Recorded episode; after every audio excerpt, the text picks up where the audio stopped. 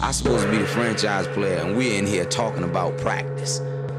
I mean, listen, we talking about practice, not a game, not a game, not a game. We talking about practice. Yeah. Not a game, not a game. Me. Bam, bam. Me, man. Not a game. Slap that like she scored 30. We talking about sports. I mean, what we even talking about, man? We talking about sports here. All right, we're back with another episode of We Talking About Sports, number eight this week. This is episode number eight, man. Um, Yeah.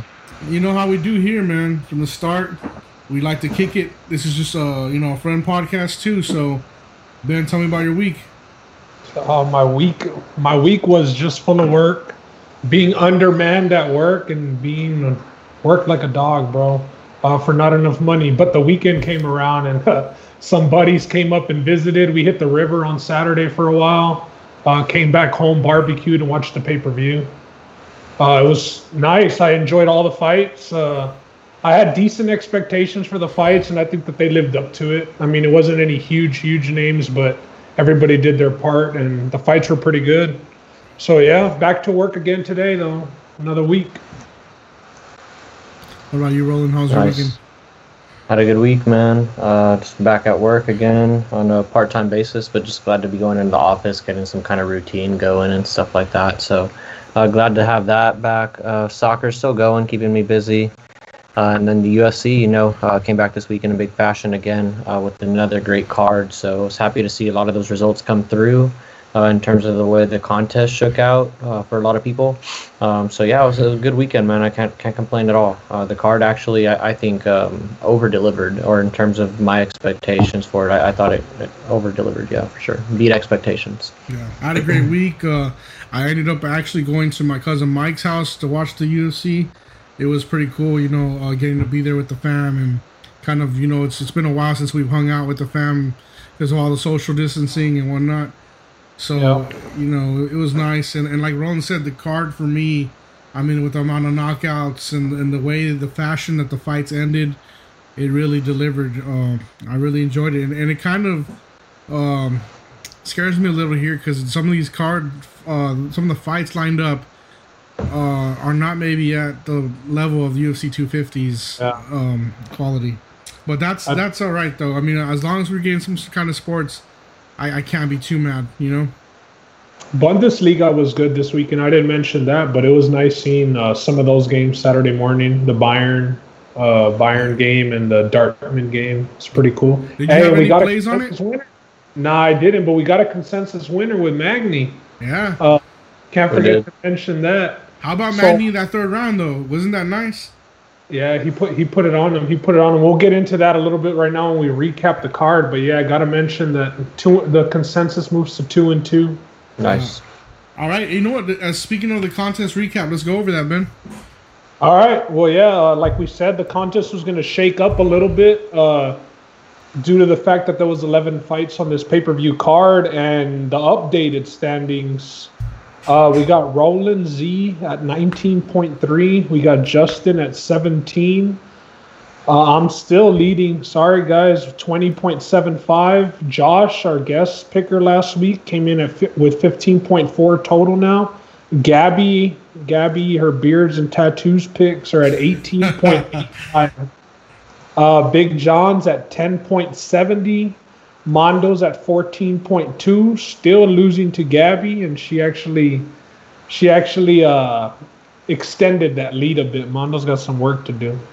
Uh, Spencer didn't work out for a couple of people that picked Spencer. That one didn't. That one didn't work out and Interesting- never had a chance. Interesting risk. Yeah, Roland Gonzalez at 9.8. He had one of the better weeks. Izzy's up at 10. Diego comes in at 14.35, and then we had two new uh, two new people joining the contest and picking fights. Steven had one of the better weeks. He picked up 9.15 points in one week. And Nice. Rexa Rexa comes in at 5.8. And like I mentioned, the consensus goes to two and two, still in the red, uh, due to some juice that we've drank on the two favorites that lost. But we're gonna we're gonna get it we're gonna get it in the positive. Yeah. All right, man. Let's talk some UFC quick hitters. Um, so the people that got paid this weekend was Amanda Nunes and Cody Garbrandt.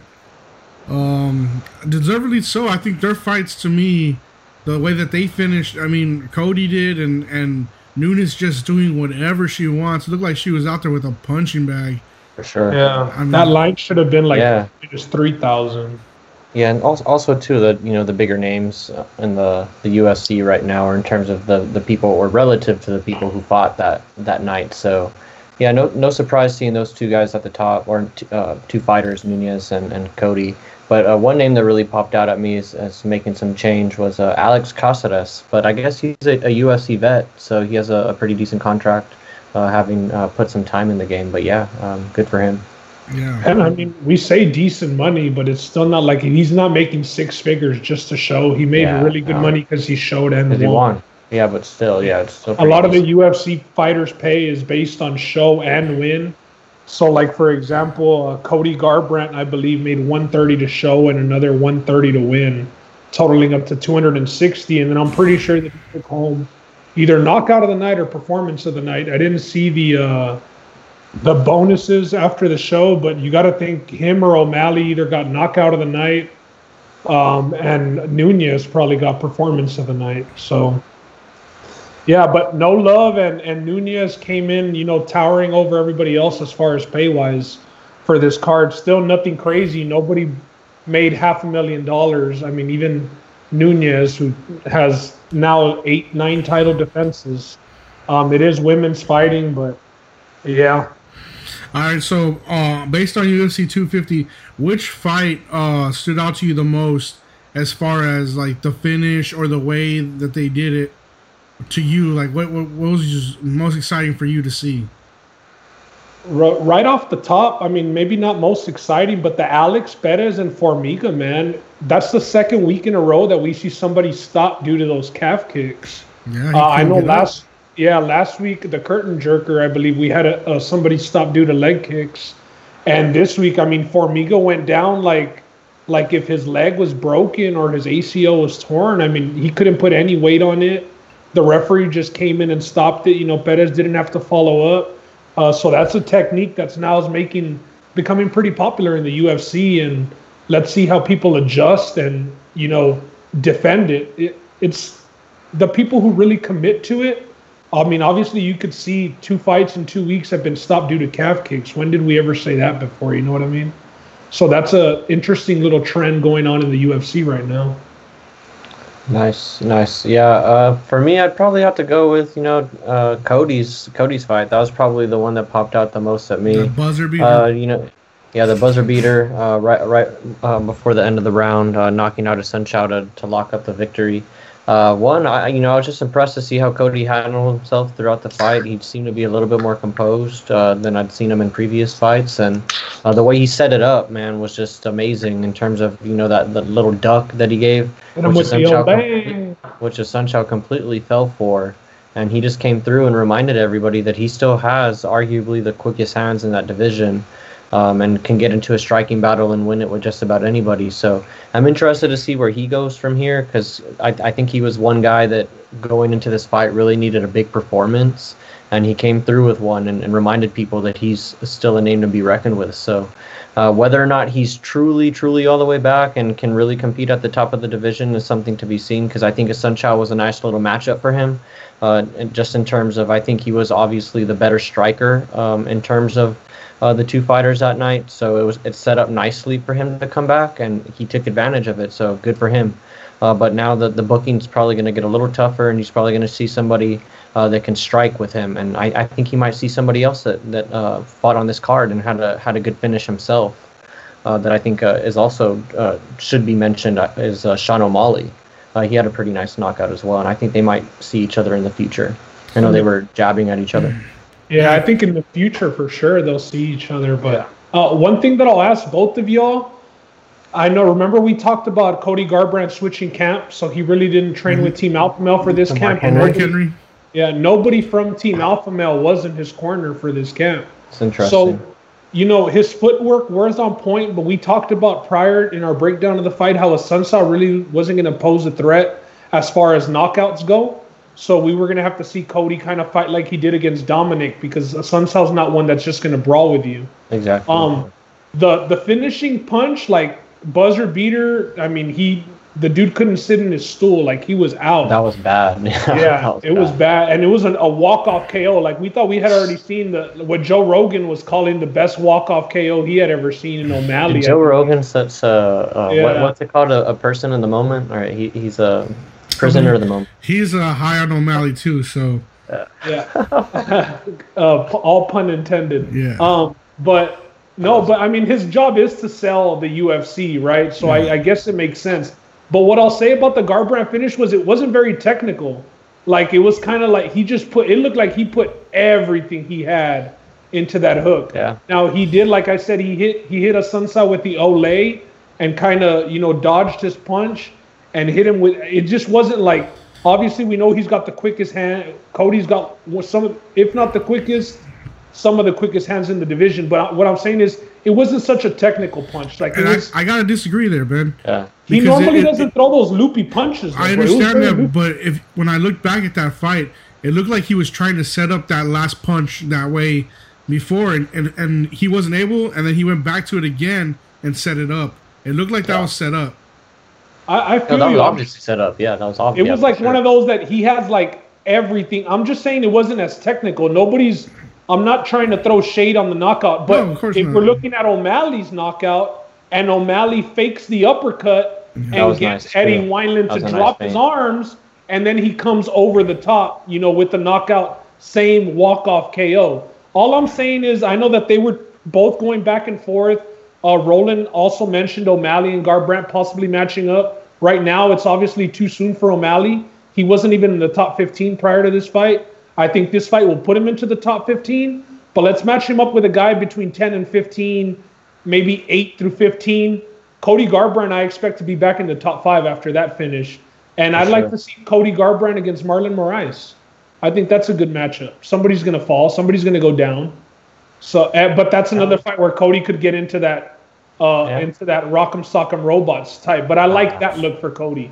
Yeah, I like Cody against Marlon. I think, and depending if uh, he can avoid a like a you know like you said a rock'em sock'em or just a brawl in the middle of the of like uh, of the ring in the first couple of minutes uh, of the fight and get it into the second round. I, I think we've seen Moraes gas out on more than one occasion or, or get tired at least. Um, And I another think Cody could take advantage. Roland is Moraes used to train with Mark Henry and he no longer does. So I mean, also Mark Henry would kind of he would have a really good game plan for Moraes. I think it'd be survive the first round and after that it'd be all Exactly, Cody. exactly. So, but I think that that's the fight to make for Cody. Now he's going to be in the top five. Marlon Moraes is ranked number one right now. Maybe Aljo will pass him with the finish that he just had. We'll get into that in a Shout bit. out Aljo. Shout out Aljo. Yeah, uh, that Moraes, Moraes and Cody fight, I like it. I think that's a good matchup. Yeah, and I think you're right in terms of it being a little too soon for O'Malley. I know the UFC likes to pump their guys up uh, in terms of giving them like uh, ma- either favorable matchups or they'll give them the big fight if they think it's ready and they really need to sell. But I don't think they're that desperate or they need to make that. There's a bunch of options that they can make, and I, I think they really like O'Malley and they don't want to ruin him in, terms of bringing him up too fast and seeing They've him get been knocked picking all the right fights like for him. Man. Like yeah, they've they, have setting been picking him nicely. Yep, for And sure. And the I- thing about I. O'Malley, he also he doesn't have a manager. It's just him and his coach doing negotiations, Nice. picking all the fights. You know, I had mentioned that he lives with his coach, that Tim Welch guy. And they're little they're little combination, man. Like I mean, Working. like I said, all they do is blaze, work out, and gain. But man, it's working, bro. It's They've got their own groove going, and it's O'Malley claims he's got the best striking in the division. I think uh, we're gonna find out by the end of 2021 uh, he'll get his title shot if he if he keeps winning. But the other reason I don't think he's being pushed as fast is he's not international.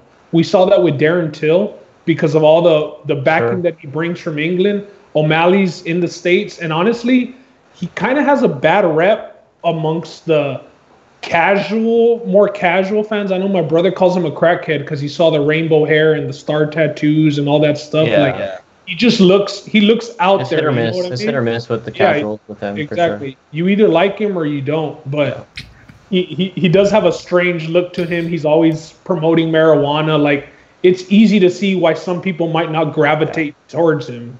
And but when pretty he gets funny. in that though. octagon, man, it's the sugar show. Yeah. Yeah, and I, he's pretty fun. I thought it was hilarious what he said about Triple C, uh, saying that he didn't blame him really for leaving because first I mean he just got a girlfriend for the first time in his life, so he didn't know what to do with himself. You know, um, I just wanted to say what Ben was talking about as far as the push on O'Malley. Is that last name Irish? I mean, he Uh, I definitely mean, doesn't it might be. represent the Irish. I'm Like, just he- saying you can get that Oh. backing if he starts pushing the Irish flag and It'd a little late for that, No, Joe. it's not it's not the marketing's still there available. Brother. He's what three fights in. I mean, it's not impossible. Nah, but I mean, it's it's gonna be kind of corny if he just picks up Yeah. that stick I all mean, of a sudden. he- like he- that's not, like he's He not has gonna the take back that tattoo with the family tree name. It's not like Yeah. that far off. You don't want to go. I mean, that's he's just gonna be living in Conor McGregor's shadows if he goes that way, bro. yeah, no, I'm, I'm just be saying to own get guy. that extra, you know. No, the I get you. I mean, that might benefit the UFC, but it doesn't benefit him for sure. Yeah, no, I'm just talking about you know, get getting a bigger push. You know, as far as fans Yeah. go. for sure. What did you like about? What was your biggest takeaway from the fight, Joe? It was Nunes, man. Um, just being able to do whatever you want for five rounds. Like I, I, I that that fight to me, the first thing that comes to mind is just complete domination. I Yep. mean, she on on the ground, she was able to beat her, and that was supposed to be Felicia's spot. Uh, standing up, it was like a punching bag. She chose her shots. She didn't Yep. get frustrated all night. She chose what she wanted to do, and she did it. I mean, I haven't seen uh, th- that dominant of a performance through five rounds in a long, long time. And Man, big props to Felicia for just not not getting knocked out, not getting. I mean, wow, for like sure. that girl has toughness. Big, But, big punch. props, but let's see how much it affects her down the road, man. yeah, Those are back the cyborg and this one. I mean, those are beatings from like goats in the in women's fighting. You know what I mean? yeah. Um, yeah, she's still so- up there, not scared though. Nunes has more title defenses than Felicia Spencer has fights in the MMA, man. So I mean, uh, earlier today I was listening to the Helwani podcast and they were ta- podcast and they were talking about uh, pound for pound rankings. Do you put Nunes in there or not? Undeniably, the goat in the women's division. I mean, nobody, nobody's. Not even close. Yeah. yeah, it's not even close. But But where do you put her? Exactly. And are any of the men defending their belt against somebody who has eight UFC fights? Like that was a point DC made, and I thought that's all that needs to be said. I mean, like you in in the men's divisions, it, it takes a decent record and a good UFC record at that to get a title. Yeah, for sure. Alicia Spencer had no fights and she fought for a title in the UFC. Then she won one and she's fighting for another one. She did fight in Invicta before, but I mean, that weight division doesn't even have rankings 145, the women's, because there's not even enough Yeah. women in there. So, Yeah.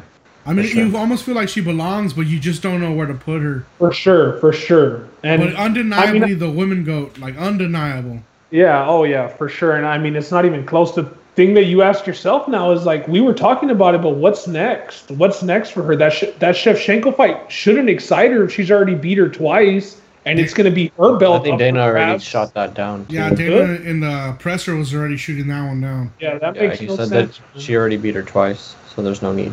And and we said that her wife is having her baby here soon, like in a month or two. Uh, Nunes did tweet and say that she wanted a break. I think she deserves a break. And the presser, she said she's done for the year. She's gonna just take this break and be with the kid. There So you there go. goes that Megan Anderson fight at 145, and hopefully, I mean that'll give it time, bro, for maybe 135 to kind of sort itself out. I know Holly Holm got booked against uh, Aldana. Aldana, yeah. I mean in another August main 1st. event. Yeah, that's uh, pass. But whatever, that division will sort itself out, and then Nunes will come back and feast on whoever's next in line. And she won't be having to fight the number six ranked person just because she's already beaten the top five. You know what I mean? Yeah. All right. Well, you know, just speaking about UFC 250 and booking some of these fighters, since we don't really know exactly what's next for Nunes, oh, oh, let's talk about some of these other winners. What do you want next for Aljamain? Aljo, I think title Dana said it was title title. Title, that's it. Title or And bust? Ray, Yeah, Ray he doesn't Longo have to fight said, again. Just yeah, Ray wait. Longo said they're not signing a contract unless it's for a title. All right. Ray Um, Longo also said he told them to stay ready because if Aldo can't get there for the fight island, if fight island doesn't happen, and maybe they just need to push. I mean, Aljo didn't. He was in there for a minute. Yeah, he's he's got out. good to go again. So if it's he could just jump in and fight Yan if they have trouble Pause. getting Aldo over. If that island doesn't happen, so Longo was telling him to stay ready because in six weeks you could be fighting for the title. Yeah, and uh, I mean, we already decided Cody and and um, Marlon would probably be the best fight next for him. It's a top Makes- five fight, and maybe winner gets a shot. That'd be interesting. Another thing just to mention was uh, we didn't mention it in the breakdowns. Cody Stamann's brother had passed away a week before you know the fight on Saturday. His brother was 18 years old, and he still decided to go through with the fight. I know at the end when Joe Rogan interviewed him, uh, he did break down and kind of everything was just bottled up. And after the fight, you know, he let it all out. Um, so it's good to see him win. I know uh, Brian Kelleher, he, guy, cool guy to root for and stuff, but I don't think anybody wanted Brian Kelleher to win uh, that night after. At least that night, no. Yeah, exactly. Yeah. All right. Well, and O'Malley, we would like to see him against somebody what through ten through fifteen next, right? Yeah, 10 through 15, 8 through 15. It's for sure next. Uh, he Any said that names stayed, that stands out to you though? he stayed not off the top of my head right now. I know that he did stay in Vegas uh, Sunday because even after the fight, he said he wanted to negotiate with the UFC. Um, so uh, he's negotiating with the UFC. He didn't take much damage. You know, sh- he looked sharp, did whatever he wanted. Um, maybe we see a quick turnaround for him. Yeah. We know that that uh, an international fight week could be interesting. All right. Well, um, the UFC's been experiencing some money drama lately. Now, uh, the George and John, you know, under the same management, they've been very vocal on Twitter. You got George Ma- Masvidal taking interviews with Kenny Mayne and talking about money and, and wanting a uh, a bigger a bigger share. He even alluded to his dad, you know, coming over from a communist nation to fight for what's his and I mean there's a lot of talk. I mean, you can tell George is just not happy with with pay. And then uh Conor uh announced his retirement over overnight on um over the fight night. Uh, what's Perfect going on time. with these stars? The UFC's losing stars. What's going on with that? Roland, what do you think, Ro? Oh, uh, yeah, man. Uh, it's a bad problem right now. And it just seems like it's all the big guys: uh, Cejudo, Jon Jones, Masvidal, now McGregor. Uh, it's definitely not a problem the UFC wants to have at all. Yeah, I Not wonder good. if uh, there, if anybody has some insight on what's being signed with Bellator or what the numbers that Bellator was receiving or giving out. That they're like, man, we just started. We need to get a bigger purse, or or maybe even seeing the PFL one million, and they're thinking, man, this is like, why are we still in the hundred thousands and under? No, I just really think that their um, their star power is just you know catching up pretty much. You know, and they're realizing how much that they're losing out there when they see you know boxers and they understand that UFC is probably the the fastest growing or one of the faster growing sports um, in the past decade or so. Um, give or take, or maybe the past 20 years. It's been around for a while, but I feel like since 2010 and on, it's really taken off. And when you're one of those guys like Conor McGregor, who's re- arguably, I mean, he, he's single-handedly responsible for their most recent blow up, arguably into the mainstream. Uh, and I mean, when you're getting paid compared comparatively to guys like Deontay Wilder and the others of the world, and you see other boxers making this big time money. I mean, it gets at you. And when you're also a guy like Mon- Conor McGregor, who's experienced how much he can make on the boxing side, uh, it just amplifies that feeling. And these other guys like Jorge Masvidal and Jon Jones and the bigger names, they realize that they're the big draws. And you know, if they're not fighting, I mean, the the UFC is probably still going to be okay just because of their their namesake and where they stand in the in the industry. There's just not another uh, company that really can compete with the stable of fighters that they have. But at least these guys at the top, I mean, something's to be said about their draw power. I mean, I don't. I, you can go to a bar and you can tell the difference between when Conor McGregor is, is leading a card and um, I, I don't I don't know who else. I mean, I don't want to be, be disrespectful, but um, when Amanda Nunes is leading a card or, or when somebody else is headlining a card. There's a, a, major difference, and there's data to back that up.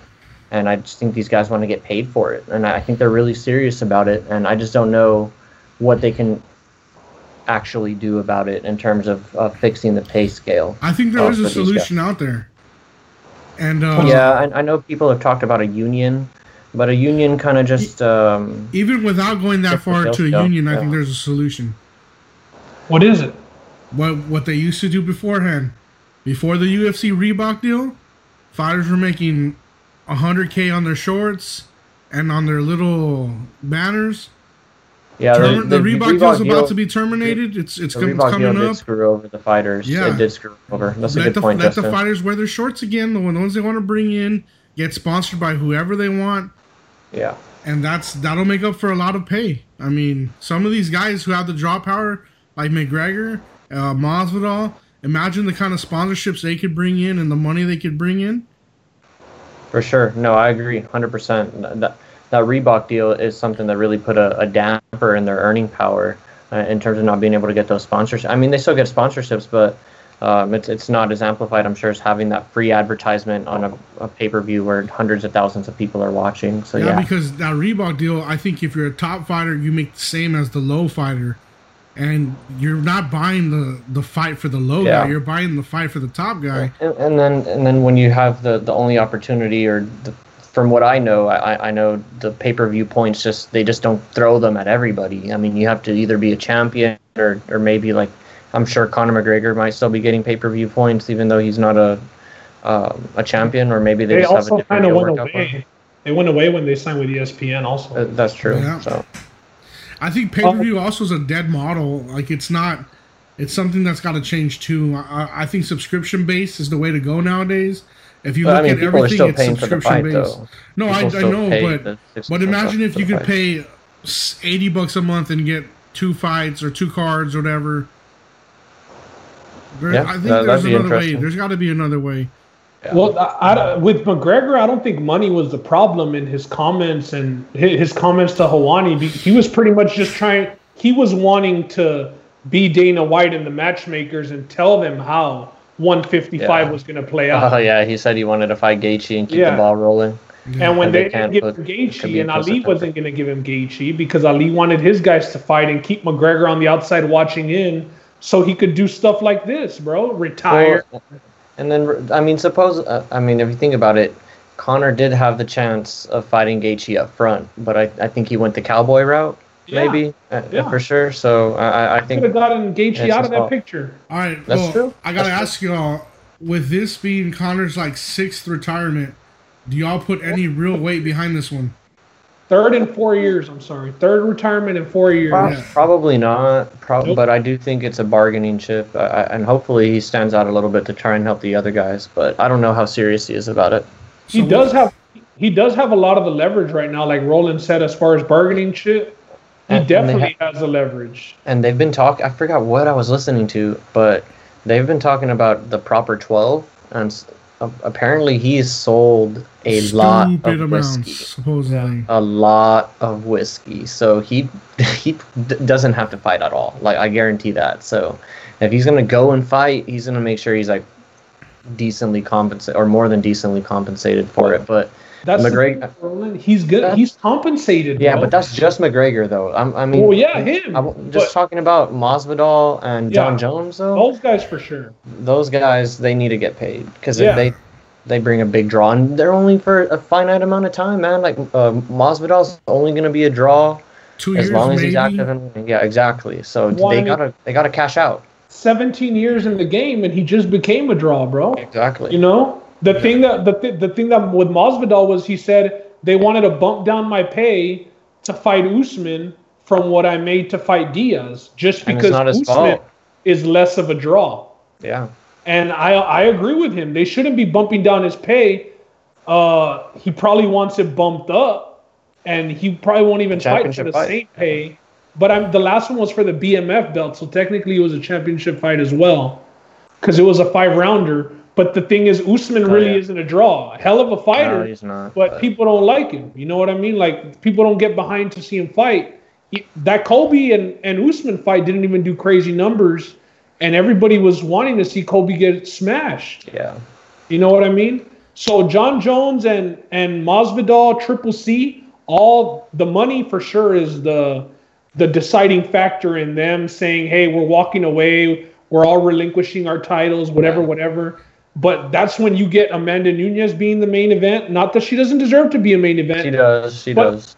Amanda Nunes as a co-main to a main, how they've done it of DC and Stipe or Jon Jones and somebody, that's the perfect co-main, bro. Not main. Even though we got all 25 minutes, regardless. But with McGregor, he wanted to he wanted to be the one calling the shots, and they didn't. You know, it didn't work out that way. He can't always do that. And then he said that fight between uh, Ga- uh, Khabib and Gaethje got pushed back to August. I guess it was supposed to happen in July. Then it got pushed back to August. After that fight happens, he'll come out of retirement. Any he said word that on because- Khabib's dad? No, I I haven't haven't heard anything. followed up on that actually. Yeah. Hopefully he's all right, man. Yeah. All right. Well, um, one of those fighters that officially has retired and relinquished belts was Triple C, and now he came out saying that he there's one fight he'd come out and unretire for, and that's Volkanovski. What do y'all think about that? Is Triple C a little too small for 145? no I, I or think not really, because Volkanovski's also that tiny. Yeah. Exactly. I think that's the, the reason why it's doable because Volkanovski's the, the perfect champ to go against in, in terms of he's not that tall. There'd probably, he, there'd probably be a size advantage in terms of Volkanovski because I've seen some pictures of him when he used to play rugby. Yeah. And dude was a, a hoss. Yeah. So he's a big he's a big dude uh, at a at that uh, weight class, uh, It was about 145. But pounds but I think I think it's doable though for for Henry Cejudo. I personally wouldn't want to see it happen because I'm I'm still holding out for the the Max Holloway and uh, Volkanovski r- uh, rematch, but. I, I do think it's fe- a feasible matchup for uh, Cejudo. I don't think he's biting off too much. Yeah, I agree with Roland. We had even mentioned about how he wanted that, but and he might even take that without the pay raise just so he can say he's the only guy Yeah, to ever hold three belts. So that's That'd why I think that he might do that for the same pay. And after that, if Dana doesn't pay him, well, buddy, fine, I'll walk away. But the UFC changed the name of this shit to yeah, change you to know Cejudo. triple C Yeah. instead of UFC. Well, it would be quadruple C because he's already triple C. Yeah, exactly. So I mean, but how quick did that happen? You know, he just retired two weeks ago. Now it's like, hey, I'll come back. He's not jumping Holloway.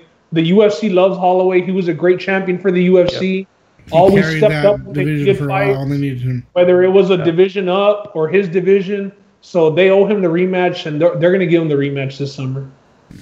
We'll see. I'm looking forward to that if that happens.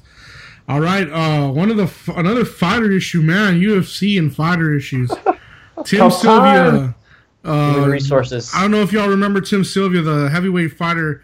It was like him and Arlovsky back in the day, always just changing the belts. You know, it felt like they were fighting every month. it was crazy back in the day. Well, he got um, a surgery when he broke his arm, and now the bolts where they where they secured his arm in place are starting to penetrate his skin. They're coming out of his skin. Oh. And he asked the UFC if they could pay for his surgery because they paid for his surgery originally when he fought. And basically, the UFC said, You're no longer part of us. We're not going to pay for that. You got to pay for that on your own. Find your own way to pay for that. And he came out and said, Hey, but if my name was Chuck Liddell, y'all would have paid for that. I mean, what's going on? The UFC, I mean, they can't afford to pay for one of their. I believe he's in the Hall of Fame. I want to say he's in their Hall of Fame. And he broke that arm in a fight in an And arm won. bar. In an arm bar where they broke his arm and still won. I forget who he was fighting, a BJJ guy, but I remember he was Oh, standing right here, up right in the arm bar. Yeah, and it snapped. Yeah, man. So that's that's messed up. That might be why they need a union.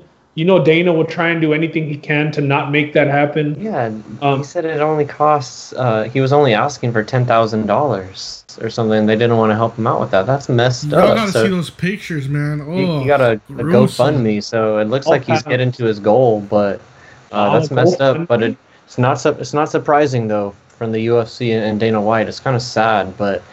Man, back to the, the other topic. I think he's gonna have to end up caving sooner or later and up in the pay for these guys if too many of them start going. And this is just not another negative uh, sign for them. But it's funny that he said if it was Chuck Liddell, he'd probably do it because Chuck Liddell's one of his boys. So I mean, shoot, he had Chuck Liddell on retainer for how many years? yeah, Just paying them to go watch UFC fights, pretty, pretty much, yeah. Golly. to show face. Uh, like Roland said, hey Roland, maybe when the, the gates open back up, he won't mind Yeah. picking us. but right, it's it's tough. Yeah, but Like, yeah, that, that's what I said back uh, you back a, a couple why they're podcasts asking? ago. Yeah, Yeah. You understand why they're asking for more money? They're the only show in town right now. Going through a If you're not into German soccer and Korean baseball, they're the only American show in town. They're gonna want to get paid a little bit more. You know what I mean? But the circumstances of no gate and having all deal. this extra pay for the test, everybody separate. It's man. It's eventually, Only the UFC, only the UFC could pull this off though, because if any other promotion tried it and the numbers weren't there, that that's a lot of money lost. Because you just mentioned it, I'm sure it costs a lot more to put these uh, events on because of all the tests that they have to get and all of the like the saunas that you were talking about last time. So, so yeah, man, it's a bad time to be asking for a contract, but like Ben was just saying, it's it's understandable, very very understandable. And another thing that Dana mentioned about those guys asking for contracts in Masvidal was he said that Masvidal just got a new contract. a seven fight Yeah. contract. Is that right? That's- That, that's pretty wild too. I mean, They, he was all Masvidal also uh, commented on that and said that that's the way the UFC does it to try and keep on locking you in. He says that they keep on renewing you before your next fight and renewing you before your next fight. I mean, it's your option to sign it or not, or wait till your, a seven fight fight contract expires. But bro. he That's said the the, same thing about career, John bro. Jones though. They got him locked He said up. that John. He said that Jon Jones is locked up for like eight more fights or something stupid like that, and that he just got a new deal, and that he's already asking for a new one or whatever. Blah blah blah. So- Hey, the one thing that you do got to give Dana credit for is that he and he says I let my fighters say whatever they want, whenever they want. They could tell you what they get paid if they'd like to. And he said if Jon Jones wants to release those text messages where we're lying and he wasn't asking for their numbers, go ahead, Jon Jones. And the way Jon Jones has been going at Dana White, I think if he had that ammunition, he would have released the text where the UFC were maybe being dicks to him or not. But maybe Jon Jones was asking for some crazy figures, bro. Because Dana kind of said, "Hey, here you go, bro. Um, if you want to show everybody, go ahead." And we never did see anything. yeah, that's true. Yeah. All right, uh, moving on. Finally, Stipe came out and said, "Hey, who's ready today?" Looks like it. Looks and like it. uh, before you knew it, Daniel Cormier posts up his little screenshot of his phone where he had his little fingers sign the contract already. Yeah. So it looks like we're good to go for that. When when does that fit? Where do you put that one in?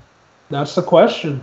Yeah, that's a really good question because uh, you, you got to ask yourself how. Um, because I guess what you guys were saying when we originally brought up the, the heavyweight division being held up when we were talking about Ngannou leading up to his fight uh, was that Stipe really wasn't training mm-hmm. uh, because he wasn't going to go into the gym or whatever. So uh, you, you just got to understand, or I guess take into consideration how good of a shape or how good a shape he's technically in right now or realistically in. So I'm thinking maybe early fall because you can't hold it up much longer. I can understand giving him some time to get through the get in shape throughout June and July, then run something in August. Maybe on that sense. August first event with Holm and Aldana. Yeah, That's- yeah, that that makes some sense. Well, they for did sure. say that was the main event already, though. Oh, Jason. Oh, th- there you go. But that, that, the other that's does not a one- main it- event, man. It's a fight night, though. They're gonna be fighting on pay per view, Stipe and DC. Yeah. Yeah, and So I'll they're- just say, uh, I'll be a little bit more appreciative of both guys going forward because this is probably shaping up to be Daniel uh, Cormier's last fight in the UFC, win or lose. And he, he's been a pretty, I guess, entertaining character throughout his career. And Stipe's a, a, a pretty good um, a champion as it is, and he's a very, very respectable guy. So uh, I'm going to be a little bit more appreciative of both of these guys in the build up to the fight because uh, especially DC because we only gonna we're only gonna have him for a limited amount of time as a fighter. I'm sure he's gonna be around um, as a um, analyst and a, a play-by-play guy. Uh, but And on Uh, the yeah, definitely coaching. yeah, exactly. But uh, DC definitely uh, commendable career and uh, glad to see them getting this one done finally. Yeah. Yeah, I think that they just wanted to put you know everything on paper, and I say two months from now they fight, but at least it's locked in. You Yep. know, now DC is certain. Yes, it's gonna happen. I'm not gonna retire, so at least they they have something to look forward to, right? Yeah. they'll figure sure. out the they'll figure out the date and well, I'm sure we'll get it here if not by this weekend, uh, next week, but it'll be sometime right after the summer. My prediction. So I'm guessing that'd probably be the next biggest fight for us to look forward to in the Well, coming up International Fight Week, in July. Yeah. they're gonna have to put something good on there because they always do. And if we're just talking about what champions haven't fought, Usman against Burns since June already happened, Usman. that makes sense there. That does. Yep. And That's- speaking Dana of said he moved on from Little Burns is calling out um, some people too. Yeah, he called out Bryce Mitchell. I saw that. Uh, that's an interesting matchup. A, a good call out uh, for him. I think that uh, draw a lot, of, a lot of attention to his name just by fighting Bryce. Yeah. Yeah. Well, and also Bryce because Burns obviously has his brother's clout. brother's He's name, on, yeah. he's on a little winning streak. So I mean, For if sure. Mitchell could get a Burns under his belt, That's true. yeah, that's not bad. But yeah, that's not Early prediction though for DC versus Stipe. Uh, who wins the trilogy? DC. Yeah, I'm going DC too. bad. That's my guy. I can't. I can't say Yeah. Stipe, man. Yeah, I'm going he's, DC. he's not even my guy, but just the fact that he stalled out retirement this long when he was certain he was going to retire no matter what. He wants it me bad. think, Like he's going to take him down and win. But be, but if he starts fucking around standing up again, bro, he's gonna get dropped. He will not win a stand-up fight against Yeah, he was winning a stand-up battle for so long in that last fight, though. That's what made me believe. But yeah, Stipe If he caught him takes it to the to- ground, bro. He could get he could get it over with quick, bro. He just has to do it. Wait, and who I are you think saying this- taking it to the ground will win? DC, Okay, DC. because you said he's not going to get it done against him on a He said he's not stand-up going to get it done standing Standing up, up. He said yeah. he doesn't like him striking. Yeah. I So you like Stipe- Stipe striking over DC striking? right? Yeah, Okay. that's what I just Oh, fair. Yeah. Because he mixes it up, bro. And we saw the body The shots body were what shots changed. were Oh, deadly, yeah. man. Deadly. deadly. And when DC caught him, he caught him off of the clinch with that hook. And DC Dirty never we, he never knocks anybody out. Like that surprised the shit out of all of us. Not that he won, the fashion that he won in. yeah, when he knocked him out. Yeah. Yeah. Knocked that was out. hilarious. All right, well, that's, uh, quick bookings like we talked about. Holm Aldana, that's August first, uh, and Rose Andrade Part Two, July eleventh. Are y'all looking forward to that one at least? I I'm like looking Rose. forward in to Rose one. Andrade too. Yeah, I I hope Rose gets her retribution. Uh, but I think Andrade is also she's going to be a raging bull, trying to trying to erase that last loss that she had to uh, Weili, what Weili Zhang, right? I don't want to Yeah. botch her name. Yeah, Yeah. Weili, Zhang yeah. Well, Zhang ho- Weili there. Hopefully, Rose comes in without that anxiety she had last time, where she Yep, even yep. said after the fight, "Yo, it was tough being champion," and Well- hopefully she well, comes hopefully- in just Hopefully, she took the fight. That means she's in a good mental space already. Mm. So yeah, hopefully she maintains that. I Not agree. even the the anxiety, just in the nightmares of being slammed by Andrade, and she's facing her again, bro. Dude, like she, she got slammed and- on her head, brother. I think this Yeah. uh, makes it uh, for sure, for sure, the winner gets Zhang Wei Li. Because they were talking about either Rose against Zhang Wei Li or Andrade against her. I'm pretty sure this is a an eliminator, a number one contender spot. So after whoever wins this fight, July 11th, we'll find out who Zhang Wei Li fights next. Yeah, I think so. Uh, any idea where Zhang Wei Li's at right now? Did she go back to China or is she still in the States? I would imagine. that That's she- a good question. Just curious. I would imagine. Yeah, I'm not sure. All right, well, UFC Fight Night coming up. Fight night. It's uh, Yep. Jessica Evil Eye versus Cynthia Calvillo. Is where's Calvillo training these days? Is she still with uh, American uh, with uh, Alpha Male? Who where's she at? She's no, she's not with Alpha Male. She had left Alpha Male, I believe, a fight ago. But I, and I'm gonna look up the camp right now. Uh, I don't have it off the top, but Hey, while you look up not- that camp, I got a question for you.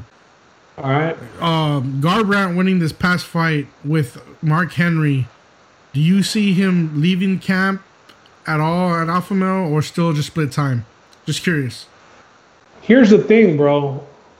Mark Henry recruited and sought out Garbrandt. uh, You thought he Garbrandt. It wasn't. him? Yeah, it wasn't Garbrandt. He's. It, uh, I saw an interview and Mark Henry said like, I saw the potential. Like on paper, this dude, there's no reason why he shouldn't be the champion. It's just his IQ in fights that gets him in trouble because we saw what he did to arguably the greatest of all time in that weight class. So Mark Henry over the years had been recruiting him and he finally got Cody to commit. I guess after all those wars that he had with Alpha Male. And I mean, it wasn't even. I, am not a big fan of Team Alpha Male, but it wasn't Team Alpha Male's fault either, bro. No, maybe no, they no, were, no, no. Maybe they were pumping Cody's head a little bit too much because he did become champion and he became like a, a piece of shit. Excuse my language, but he Well, was just he finally beat uh, the guy that they could great. never beat. You know, so And the guy who beat uh, his mentor. paper. Yeah. yeah, I get, I get it, but bro, I mean, he went off the deep end, bro, right after winning the belt. Yeah. And that- that that rivalry with Dillashaw, like Alpha Male just put too much damn pressure on him. The other fool is juiced to the gills, and he knocks you out twice. Like, and then you go into another fight, do the same thing. The change in camp is exactly what he needed, bro. Leave the West Coast, leave LA, go to the East mm-hmm. Coast, grind and put in work. Because Mark Henry's arguably the best striking coach in MMA. So it's good things are ahead for Cody Garbrandt if he keeps up the right head on him. Like we said, just be patient, bro. Just be patient. Yeah, I, I like him with that camp. I like him with Mark Henry. I was Definitely just, I was just change. curious, and that wasn't even part of our our topics, but I, I had to. I was wondering, and I had to ask you. Cynthia Calvillo's with Tiger Muay Thai now, so she's no longer with uh, Team Alpha Male. I, I no other uh, big fighters train out of Tiger Muay Thai. It's a it's a pretty well known gym. Um, but yeah, she's no longer with Alpha Male. Okay. But let's get into this, bro. We only got five fights this week. We're only going over the main card. It's a pretty watered down card, as you could see with the main event. And let's just start from the top down. Um, give me one second here. I'm gonna have to go to the internet and pull up the odds. Um, but we're gonna start off with Cynthia Calvillo against Jessica Evil Eye. Um, Calvillo, Calvillo's coming in. Um, with a I is coming in with a 15 and 7 record. Cynthia Calvillo's coming in at 8 1 and 1. Um, both girls missed weight for their last fight. Uh, Calvillo by four pounds. She did win. Jessica Eye by five pounds, and she also won. Uh, not a good look for either girl. Calvillo is moving up in weight now, though, so she's no longer going. To, uh, she's no longer fighting at 115. Uh, she's moving up, so weight shouldn't be a problem for her this time out. Jessica Eye, we know that she got a title shot against Shevchenko um, two fights ago and got brutally KO'd by Shevchenko's high kick. Um, Not bad. It was a walk off KO, right? Yeah. yeah, yeah, yeah. It was it, it was really bad. Um, I, Jessica Eye is a seasoned vet though, man. Calvillo only has ten fights under her belt. I believe five of them are in the UFC though. Yeah. But Jessica Jessica Eye has been through the ringer. She's more experienced. She has the advantage standing up. Although I think Calvillo has the advantage on the ground. It's a five round fight. Calvillo's never gone five rounds but I hope she. I don't expect her to go five rounds this one, and I got Calvillo by rear naked choke. I'm so I'm gonna pick Calvillo. Uh, the odds are pick 'em on both fighters. Yeah, Yeah, so pick him. Pick 'em. I and Calvillo. Yeah, I'm gonna have to agree, and I think you hit on it with the end of your point. Uh, you know, Jessica Eye, she's a girl who's been through the ringer, um, and she's you know a seasoned vet in, in the in the UFC. So uh, that that's where I'm going with this one, especially in a five rounder. And a, and a girl who typically goes the distance. I mean, she's gone the distance in like eight of the last nine fights. So I, I like this fight to, to stay on the uh, stay standing up. I think she's gonna be able to keep it there, and uh, yeah, I think she's gonna win, but it's gonna go to decision. So who do you got? I got Calvillo. Oh my bad, my my bad. I, I got uh I got Jessica Eye. Okay, my cool. bad, my bad. I got Jessica Eye. I'm We're sorry. good. We're good. Just Oh, what were the odds on it? Did you get the odds pulled It's a up? pick 'em. It's a pick 'em. It's a pick pick 'em. 'em, so even. Yeah. Uh, I'm gonna go Calvillo just because her only loss is uh, uh, Carla Esparza is a high high level wrestler, and Yep. um, I think she's gonna get her on the floor, and she'll win it. All right, cool.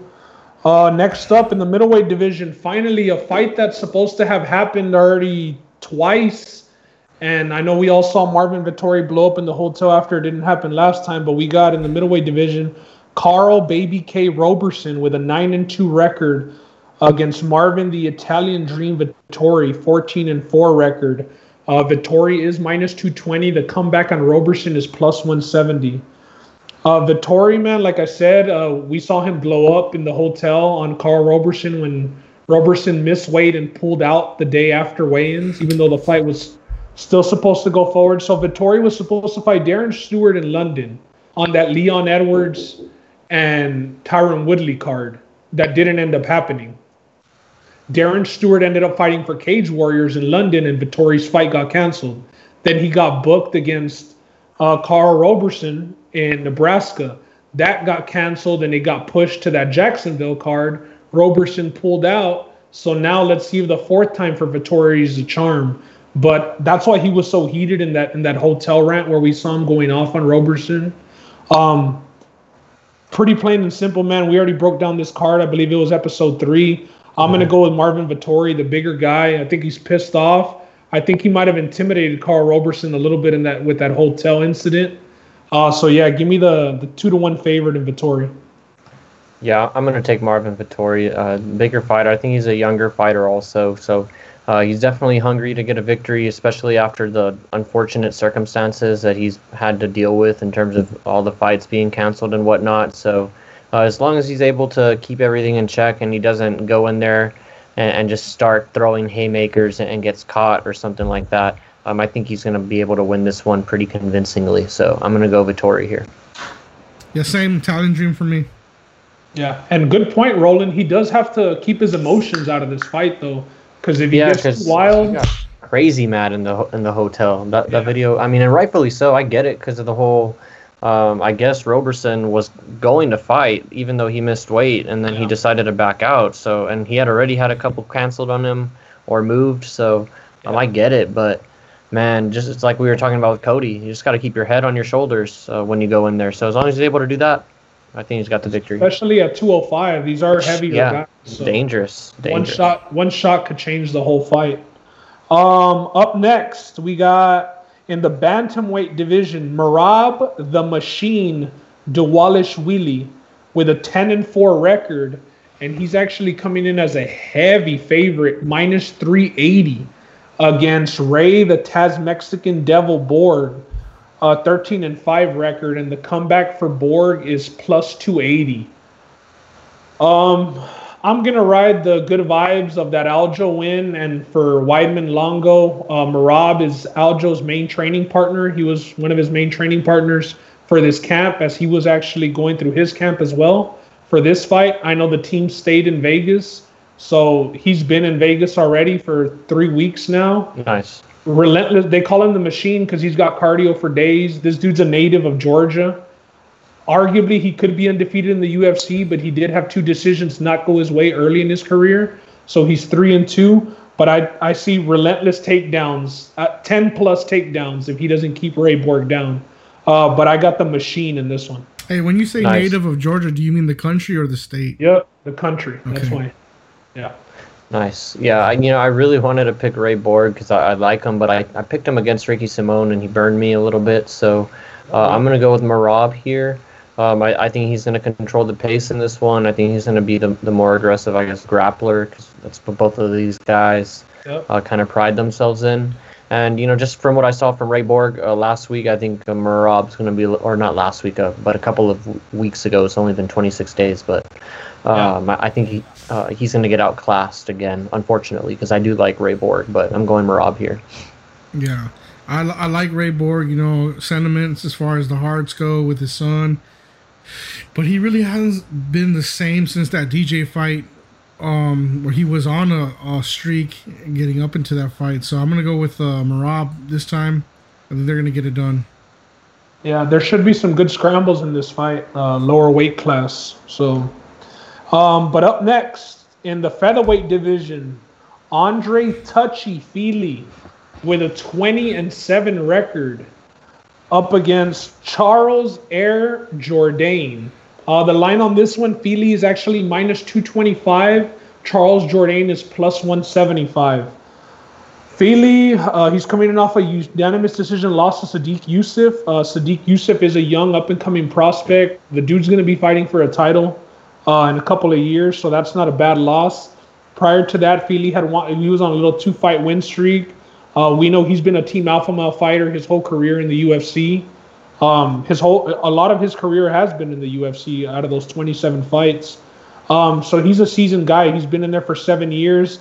Uh, Jourdain, he's coming in off a TKO win against Duho Choi, the Korean Wonder Boy or Korean Superboy. um, Prior to that, he had lost his debut to Desmond Green. So I mean, this is only his second UFC fight. Uh, this dude's a Canadian. He's exciting. He likes to stand up. Fili likes to stand up. I expect it to take place standing up, and I'm gonna go with the upset. I'm gonna take Air Jourdain. Nice, nice. Uh, uh, I'm gonna disagree though. I'm going Fili here. I, I think the the experience is probably gonna prevail for me, so uh, that's where I'm going with it. I got a uh, touchy feely here just because he's one of my fighters, ones I like to look, uh, watch and fight. So All right.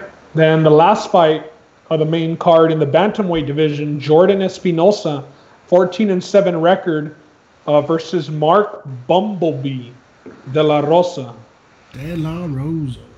Yeah, um, both of these guys, man, not on the best of streaks at all. Espinosa's on a two-fight losing streak, although he did lose to Alexander Perez or Alex Perez, the guy who we just saw uh, beat Yep. Formiga this week. That was one of them. Uh, he's a Dana White Contender Series alum, one and two record in the UFC. For the most part, he likes being on the ground. De La Rosa uh, trains at Factory X, a pretty pronounced gym he's on a three fight losing streak himself, and he also has a loss to Alex Perez. Um, two and four record in the UFC. So De La Rosa does have a couple more fights in the UFC than Espinosa. I'm I'm just gonna take the underdog, bro. This fight, I'm gonna give me De La Rosa. I'm I'm just gonna go with the dog. What, what's the the odds on that, Ben? Uh, minus 170 on Espinosa and De La Rosa's plus 135. You know what? Just for sake of uh, keeping it different, I'm gonna go Jordan Espinosa here, and, uh, and hopefully he keeps keeps us on the ground. All right.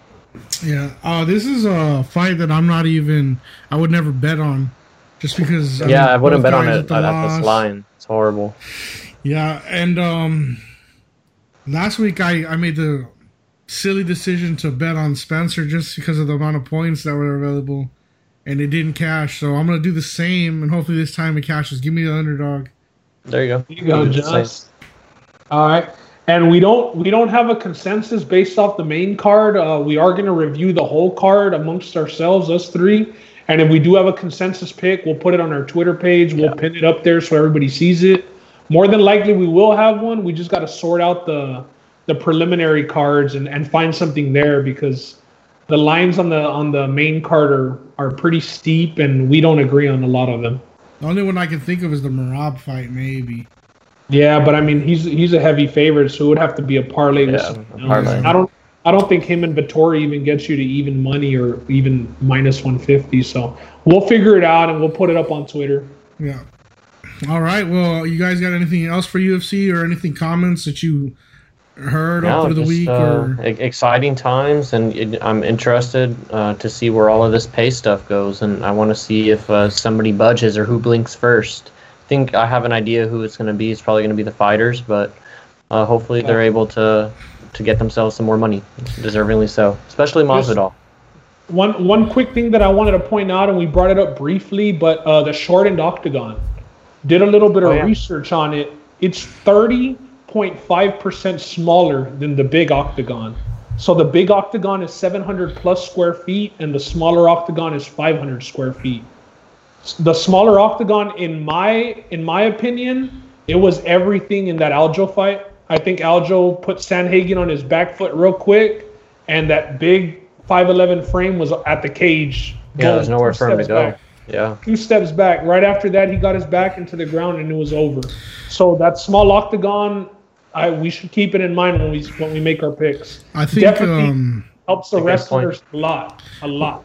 during the embedded this week, uh, they were going over the the octagon size, and they got in the ring and in the octagon, and they had their fighters, you know, getting pushed back to see how far they can push back before they can move out. And he was like, "Man, I, I don't have space, and, and I'm I'm about space here." It's so Yeah, We'll 30 percent is a lot, man.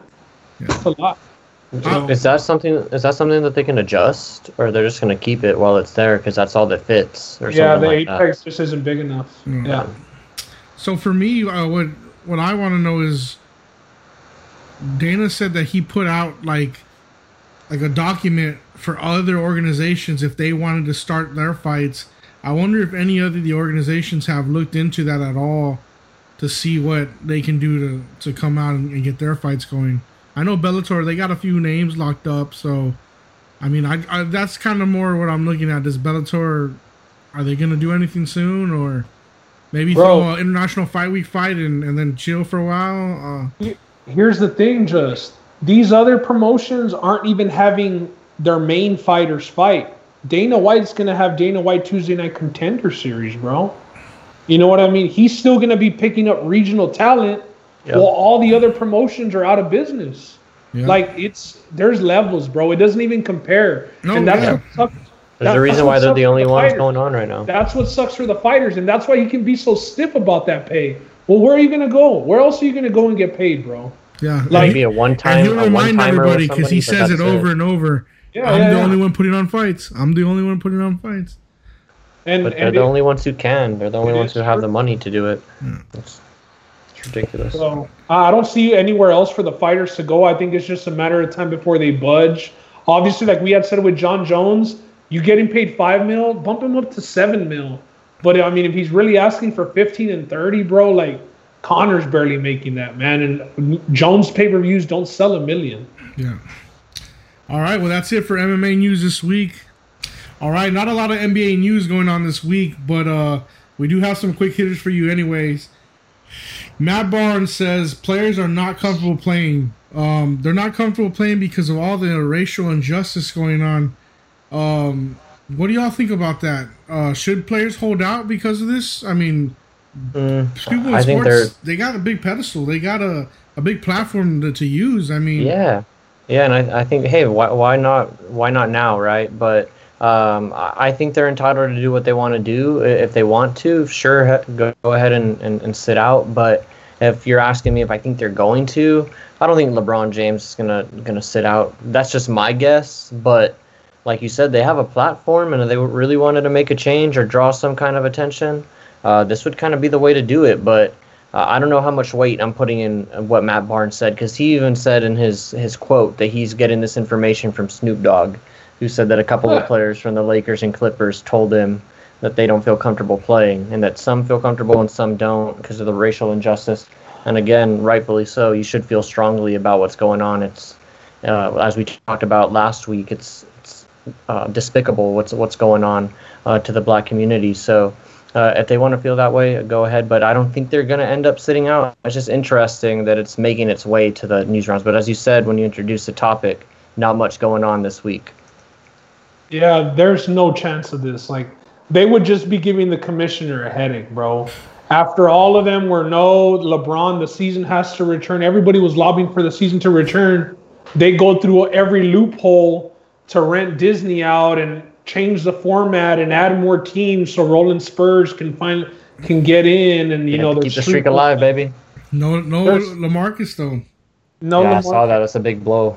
Big blow. Um, Might be might be the last time we see him. The Spurs jersey, maybe.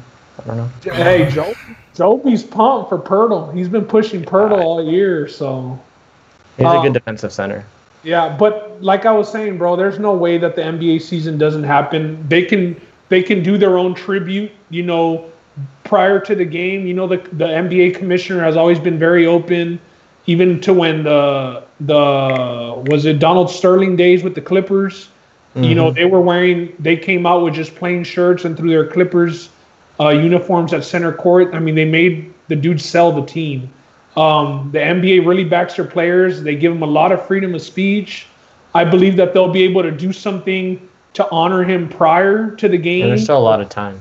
Yeah, but I don't see it throwing in a wrench on uh, when it starts. A lot was put into that, and I, I don't see them messing that up. Yeah, July 31st is a ways off, so yeah, I think uh, something will happen before then. So you think the NBA does give them a lot of freedom of speech and stuff like that? Yeah, they let all they let all the teams wear the the I can't breathe shirts uh, when Eric Gardner unfortunately passed away, um, and they let them I guess silently protest. They were wearing them before the games. I think that those were their shooting shirts for a few Yeah. games. And what's Yeah. the NBA's rule on kneeling? Um, I don't think they have an official. Well, rule. nobody's kneeled during No, Yeah, they, no they have kneeled. they have a rule. I'm Oh, pre- they have? they Oh, can't have they can't kneel. Oh. Okay, Really? I, I don't know. I'm, I'm not that. that sure. Yeah. Yeah, I, I think I read that this week, so that's why I was like, man, do they really have all that? I mean, the shirts, yeah, Yeah, they I allow mean- them, and I mean, bro, they let LeBron, you know, call the president a bum, you know, a couple years Yeah. ago without any ramifications. So it's the NBA has been really good about letting their players speak out and And NBA's Oh, pretty promote- liberal. LeBron also promoting called out the themselves. Rockets GM. Remember? yeah, but Yeah, I mean, the, out a lot of the people. commissioner, the commissioner stood with the Rockets GM, even though China won't be televising NBA games this come, you know, when it returns, they still won't be televising games over there. But yeah, LeBron did. Uh, call, LeBron lost a lot of money there uh, with all that China money. hmm But uh, yeah, the NBA is pretty good about that, being outspoken. Uh, here's the other thing. I think that some of these players are going to be standing for these uh, racial injustices. I know uh, college football level, Brennan Eagles, wide receiver of the Texas Longhorns, said that he's willing to sit out this whole season if they don't see significant change. I don't know if y'all saw that this week.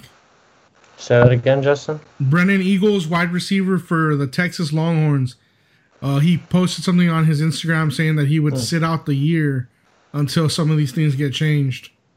Interesting. Yeah, and I mean, if you feel that strongly about it, you know, go ahead and do that. That's your own prerogative. But uh, again, I just I don't think there's going to be a bunch of NBA players doing that, especially from the Lakers and Clippers, two teams. Although if those guys did decide to do that, as Ben said, it would throw a wrench, but I don't think they will. There's too much at stake. All right. And I don't want to say that it would make the relationship between them and the commissioner rocky because everything that the commissioner had to do to get the season back up and going, and Yeah. it's going to affect next season as well. Instead of just like doing the easy thing, calling this year and starting on time next year, uh, he stuck his head out for all the players wanting to True. return. Still made it happen. I don't see it happening. And that guy plays for the Longhorns. I mean, he's not getting paid. He's not on a contract. So Yeah. you know he can do whatever whatever he pleases. But for these guys who are need to live up to their contract, it might be a little bit different. Yeah. Um, this week there was a video of Mike Miller and a college player playing one on one. Did everybody see that here? Let it Yeah, fly. there's a, a, a there's a thread of videos. Uh, of, I I went ahead and after I saw that first one, I went ahead and just kept on looking for for some more. And there's actually a lot of there's a thing going on at Memphis, or there was a thing going on at Memphis of uh, different players taking shots at him after practice and then playing one on one. And I don't think anybody beat him from from what I've been able to to tell. So yeah, it just shows you the the difference between some of these NBA athletes. Even though it's kind of fun to make fun of Mike Miller because of the last, you know, lasting impressions we have of him barely being able to walk up and down the court with his back in such bad shape, which eventually caused him to retire. Uh, but hey, Mike Miller, man, when uh, don't forget he was a baller when he was healthy in the league, and even towards the end of the career, his career, he helped uh, the Heat beat my Spurs. I mean, he had that uh, no shoe, no uh, no problem uh, shot against us. I think that was against the Spurs. It mi- Yeah, might have been against the. Yeah, so I mean, he he came up big for the city of Miami, and this video though is kind of just reminds you that hey, Mike Miller was a walking bucket for a little while. So uh, nice to see that, but it just reminds you NBA players are a different breed. And it's all and it was all like fundamental stuff. You know what I mean? Yeah. Like he was taking his time, hitting him with a little jab, and it wasn't like really Pump layups. He would fake. pull- yeah, he would put old, old school game. you know? But hey, who who's gonna beat the Memphis coaching staff in a two-on-two tournament? Penny Hardaway and and uh, Mike Miller. Well, maybe Penny's knees might not be there because of his injuries, but uh, yeah, that's a pretty hard Against duo to beat. coaches, Uh, other bro, against that's- other coaches, yeah. Are arguably the best coaching. Other coaches, that's a, a good basketball. backcourt. Yeah, for sure. Hey, Roland, if you can post those uh, Twitter, retweet them on our on our page if you can. Yeah, yeah, for Just sure. so I I haven't seen the whole thread through. Yeah, there's at least like four or five that I found of him just Yeah, there's putting buckets on players guys. trying. All right, all right. We got we got a little Dr. Saucy moment coming up. Patrick Yeah, Patterson yeah. describes the new normal at NBA workouts. What what have you seen, uh, Roland, about that?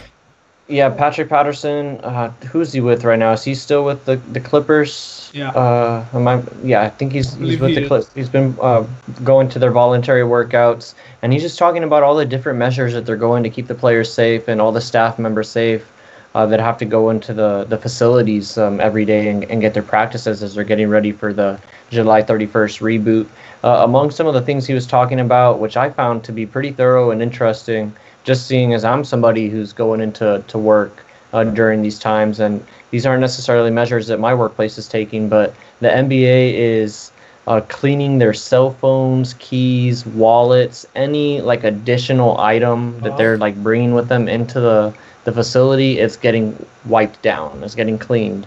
Uh, there's only limited amount of parking spaces because they want to have enough space for everybody. I guess to have enough airspace when they're parking their car and getting out. And they also they have to limit the amount of people that are in the facility um, each week. It, it's not even close to full capacity. Another thing that they they have to do, and we'll kind of talk about a little bit with the the NFL, is uh, they're reconfiguring their their locker rooms. Uh, there's not very many chairs in the locker rooms right now, according to, to Patrick Patterson. He said with the Clippers uh, that everyone's pretty spaced out. That I'm reading his quote here that there's only about uh, four chairs in the locker room right now, and that each guy um, is there in, in their own corner.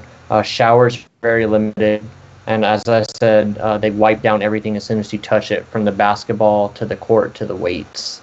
So again, uh, they're taking the utmost um, precautions here and, and trying to keep everybody safe as they come back. Uh, but again, it just I, as I keep on saying when we bring up this coronavirus stuff, they're going through all these measures. Like it just makes me ask if it's really safe or if they're just taking that extra precaution and it is safe. But um, well, I guess we'll find out if any of these guys start testing positive uh, here soon. Hopefully not, because I do want to see some NBA basketball. Yeah. Yeah. I think with other sports going on like Bundesliga and MMA, and uh, it's kind of set the precedent and made it safe. It's not like you're the guinea pigs. They're, the NBA Yeah, is that's the one true. jumping out there. You know what I mean? Um, and if you see the measures that the UFC's taking, imagine the measures the NBA's taking, because they're worth, you know, several times more than what the UFC is worth. So I, I, those that makes sense that they're wiping everything down, and I'm sure they're taking extreme measures. Um, I think we're gonna. I think the true test will be when everybody reports to Orlando. I know we're gonna get to that. We're gonna get into that right now next, but I think that's when, if anything's in jeopardy, I think it's gonna be then because all the teams will be on the same campus. You know what I mean? Yep. Yeah, and I thought it was pretty funny. Uh, This I'm taking this from the, the Joe Budden podcast I was listening, but uh, how how many of these uh, girls are going to start ending up ending up in Disney World? I, I guess uh, the people that uh, travel with the NBA players. If you start seeing all of these women uh, end up in Disney World, uh, it's because all of those NBA players are down there. So it's just something funny that I was listening to. I was thinking about also that Jalen Rose comment that what's the, the imports looking like.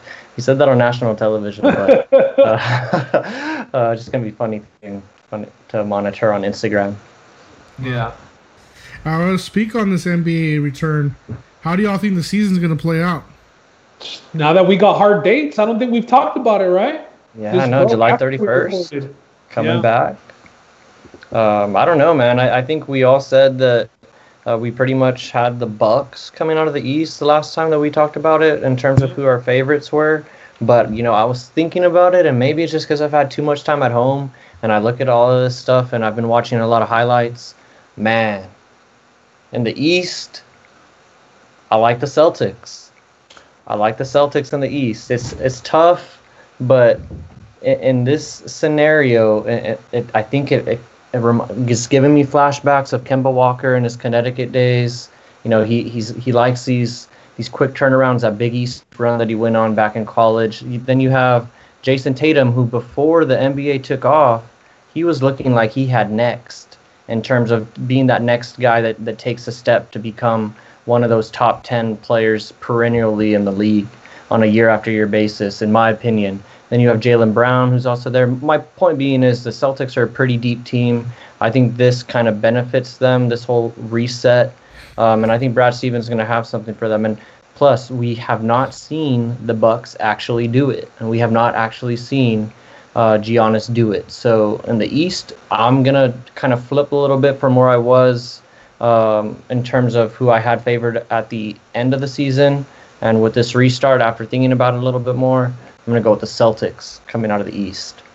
That's bold, Roland. That's bold. The re- the only thing that makes me not like the Celtics in the way that Eastern teams are built is that I believe Daniel Theis is their center, and coming in after him is Enes Kanter. Yeah, they And don't have any rebounding. It's just the layup line, man. If you're gonna have to be Yeah. bottling up Giannis, last year they did it because they had Hor. Or I don't know if did they They had play- Al Horford. Al Horford's with Horford the, the helped a lot, Sixers now. yeah. And Embiid, you're gonna have to deal with Embiid and Simmons in the paint as well. Siakam. Yeah, but they also have no three point shooting, so that's going to be. I mean, the Sixers is. We'll find out very not- very quickly I- with them I don't even up. expect the Sixers to be up there. The the Eastern Conference Finals for me, I'm not sure what I was on record saying before, but the team that I think could challenge them the most is the Miami Heat. Um, that's like who that. I would see them challenge. That's who I would see just because the dog and Jimmy Butler. I'm a big Bam Adebayo fan. Um, I think the Heat are pretty deep. I like Tyler Herro a lot. Heat are deep. It's it's a lot of role players though, and with Jimmy Butler being the star, and I don't even think that any of us have Jimmy Butler as a top ten player in the NBA. So, you know, He's up there, top fifteen for sure. yeah, that's fine, top fifteen. But you you know, like they're they're really well built, and it makes sense because Pat Riley's the one that built them, Yeah. and he's known for building really good teams. But if I had to go back, I would say that the the Heat are the biggest threat for the Bucks in the East. The Heat and the, the team that we haven't mentioned yet, it's the defending champs, uh, the Raptors, Yeah. uh, still out there. But hey, I, I like the Celtics, so we'll see what, what, what they do. And then out of the West, well, actually, just Justin, who do you like out of the East? Do you still like the Bucks? I still like the Bucks and the Lakers in the final. Okay, okay. So that's your the West. You still like the Lakers, and you know, actually, I'm gonna agree with you. I, I think. No, you know what? I take it back. I take it No, back. agree I, with me. Nah, nah, nah, nah. I take it back. I take it back. I just thought about something. Um, Kawhi Leonard, man. I'm I'm sure this has benefited him Now more than anybody thinking. else. Kawhi Leonard and Paul George. I think they offer LeBron James a problem that he's not going to be able to answer in terms of their perimeter defense and just guys that they're going to be able to throw at him. Obviously, as I think I mentioned it the last time we touched on the Clippers, uh, they, they their starting five probably played less than 20 games together this year. So this time off is probably going to benefit them the most in the West. And Paul George arguably was having a, a, pretty good season. So uh, I'm going to go with them out of the West. It's going to be Clippers and the Celtics. I'm not so sure about the Celtics. That's my little hot take there, but uh, that's what I would like to see. I had I had the Clippers coming out before. Nothing's changed. Um, with it benefiting, I know me and you had talked a little bit about it, Roland, but I think it benefits my beloved Rockets a bit. Uh, just Yeah. due to their small ball, PJ Tucker not having to take that beating of playing a full 81 games going up against centers. Um, the small lineup not getting beat up all season. If it's going to be a shortened season and they got to rest for two and a half months, hey, the small ball might be rejuvenated if the first couple of rounds are five games. I like our odds against against uh, and the Western Conference with those eight games. I know we haven't talked too much specifics about when it comes back, but it's supposed to be eight regular season games between the teams that were invited, and then they're going to get into the playoffs just to fix the seeding because, like I said, the seeding from six to three in the West is separated by I believe a game and a half. So we could have a lot of, of uh, change in that, a lot of volatility in that. Um, but I'm, I'm looking for that Rockets and Lakers second round matchup. That's what I'm hoping for. And I'm hoping that it's a best of five. That way we only need to win three and not four. I still got the Clippers coming out of the West, though. I'm not. I'm not going to be a complete homer and say the Rockets going to. I, I think it benefits James Harden too. I mean, he's u- usually shouldering the load for them on a nightly basis, and you know he gets a couple nights off. The the strip clubs only opened up a few days ago, so he ca- couldn't have been spending all of his time there. So he's obviously been resting this whole time. So there's been pictures of him out in Runyon Canyon in L.A. So uh, looking pretty thin at that. So I, I, he's in good shape. Looks like it. So yeah, I think the Rockets and I think James Harden's going to have himself a good little playoffs. I, I think this does benefit him. He's going to come back rested. Uh, I don't know how far they're going to go, uh, but I do think they'd give the Lakers some trouble on a second round matchup. I like that call out. All right, uh, last thing, I just gotta ask y'all: this July thirty first date, do you think that's the appropriate date to start? You don't think they could have started any uh, earlier? Yeah, July 28th, my birthday. That's when they should have started. Yeah. I think they're just concerned about making sure all these players come back healthy, and they don't want to uh, get them injured, man. Because that's the other thing that I, I would be worried about personally as a player is taking all of this time off and then asking your body to go again. But hey, you're a professional. If you're like LeBron James, you've probably been keeping yourself in shape Yeah. um, every day throughout. So uh, hopefully that's the case for most of these guys uh, coming back. It wasn't too much, but they just want to be sure they're not taking any chances and, and leaving any guy that has a $200 million contract open to pull a hammy or, or tear an ACL or something because they didn't or give them enough time to get back in shape. Yeah, and with them reporting the first week of July, it kind of makes sense. Give them like two, three weeks to, you know, get everything rolling, see how it's going to work with all the teams that are going to be there. As far as, you know, teams are going to have to practice at different times, eat at different times. They're going to be isolating everybody. We'll see if anybody pops, since it does take two weeks for people to show symptoms. We'll see if anybody pops for Corona. So, with them reporting the first week of July and the league starting back up literally the last day of July, I think it makes sense. It's a little good timetable. Yeah. All right, and I got one last question for you guys, and it's not exactly about the NBA, but it's because the NBA is coming back. I have to ask this: Are we going to see the MLB come back? I mean, it just seems like they can't get it done. How, how mm. we said they're behind. They, they, they've had they've had behind. maybe that I can think of off the top of my head, maybe four or five proposals already that have gone back and forth that keep on getting axed, and they just can't seem to come to an agreement. But you know, the, also the thing that I keep on hearing is that uh, if there is no season, that it's going to be catastrophic to some teams, or Yeah, catastrophic to the point to where they, they some owners are not going to be able to own their team going forward. So um, I don't know if the MLB is going to get let it get to that point. I think they're going to end up somehow, some way coming to a decision. But um, if I were to, I can't, I wouldn't put money on it right now. But just something inside me tells me that they're going to get it done. little ten game season. Shit, yeah, best of ten. It's just it's make- not a good just invite look the with these other teams and invite the teams that organizations made the getting playoffs done. last year. It's so many more players though, bro. Yeah. Yeah. And and then you already hear about the the minor league is already canceled for the season. So Yeah. Uh, the MLB, yeah, it's not looking good for them, man. And and then looking good. MLB money is stupid. That's why. Like you see guys signing ten year deals for three hundred and seventy five million dollars. No, Yeah, they're not gonna want to get one of those years prorated. Hell That's the owner's problem. Yeah. Yeah. All right, guys, just was wondering on that last little bit. Oh, one last thing though before we move on to the 21 NBA. One last thing. Uh, wearing my shirt today for the YouTube viewers. Uh, it's Allen Iverson shirt. Uh, happy birthday, Allen Iverson. Uh, 45 years old. Belated. today. Belated. Uh, or belated birthday. It was uh, this week for sure. I saw it, but It was. uh, uh, happy, happy birthday, Allen Iverson, 45 years old. One of my favorite players growing up. So had to shout him out. Hey, Had to and that's a out. big inspiration for the podcast. I mean, our, our yeah. We our talking podcast about name, sports. What you know, so- about. Exactly. yeah. Yeah. So shout out Allen Iverson, 45th birthday. All right, getting to the NFL. Uh, we got some news and some quick hitters. Uh, first off, we want to say rest in peace to uh, Reche Caldwell, former New England Patriot wide receiver. Uh, anything Yeah. that stands out with him that y'all remember in his playing Uh, days? Yeah, I just remember him being a, a pretty talented uh, receiver at Florida. I, I know he, I think he might have played uh, maybe a little bit before Tim Tebow got there, maybe like the Chris Leak era, like in 05 around that time. And then I remember him briefly with uh, the Patriots. Uh, no, he wasn't like too stellar of a player, but still sad to see uh, somebody pass away at such a young age at, at 41. So yeah, definitely 41 rest in years peace. young, man. It's sad. Yeah. Yeah, RIP to him. I don't know much about him. I wasn't too familiar with him, but I mean, it's always sad to see somebody get gunned down because that's how that's how he passed away. So, RIP. Oh, and you know what? Oh man, this is my bad. I forgot to mention. Damn, we got, you were gonna do the we whole got a new You're gonna do the whole face on the segment. podcast.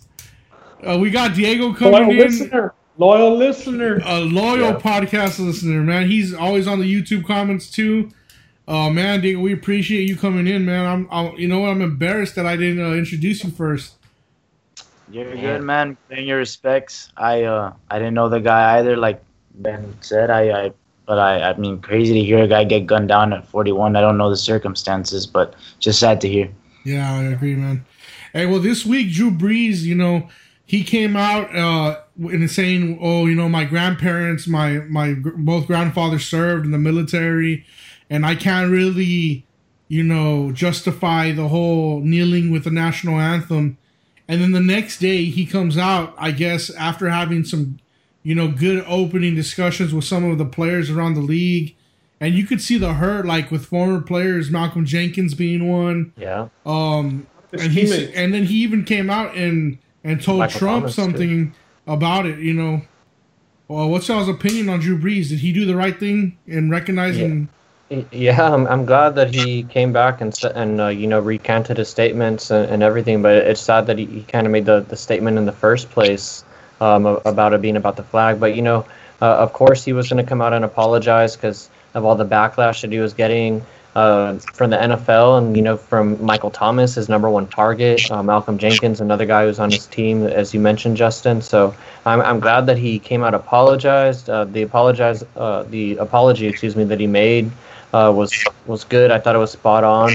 And then also, I mean, he drew the attention of Donald Trump, and, and he didn't back back down. So he once again reiterated his point um, in terms of you know kind of what Colin Kaepernick's uh, protest was about in the first place, in, in terms of just trying to shine a light on you know the pr- police brutality on the black community and all the things that Colin Kaepernick was trying to get people to look at before it got twisted and made about the flag again, like Donald Trump was trying to do. So I'm glad that Drew Brees uh, once again stood up and, and, and said something about that. Yeah, it's unfortunate. Drew Brees was kind of put on the spot, I guess, with that question. It's unfortunate that he really didn't have time to think and process out his answer because he quickly went, you know, for the the flag defense. Even though, if you remember last year, um, or maybe it was a couple years ago, when all the teams actually went out and knelt before the game. I mean, even Jerry Jones went in and got on a knee. Drew Brees was on a knee then, and those pictures resurfaced, of course, like they would, because the internet's undefeated.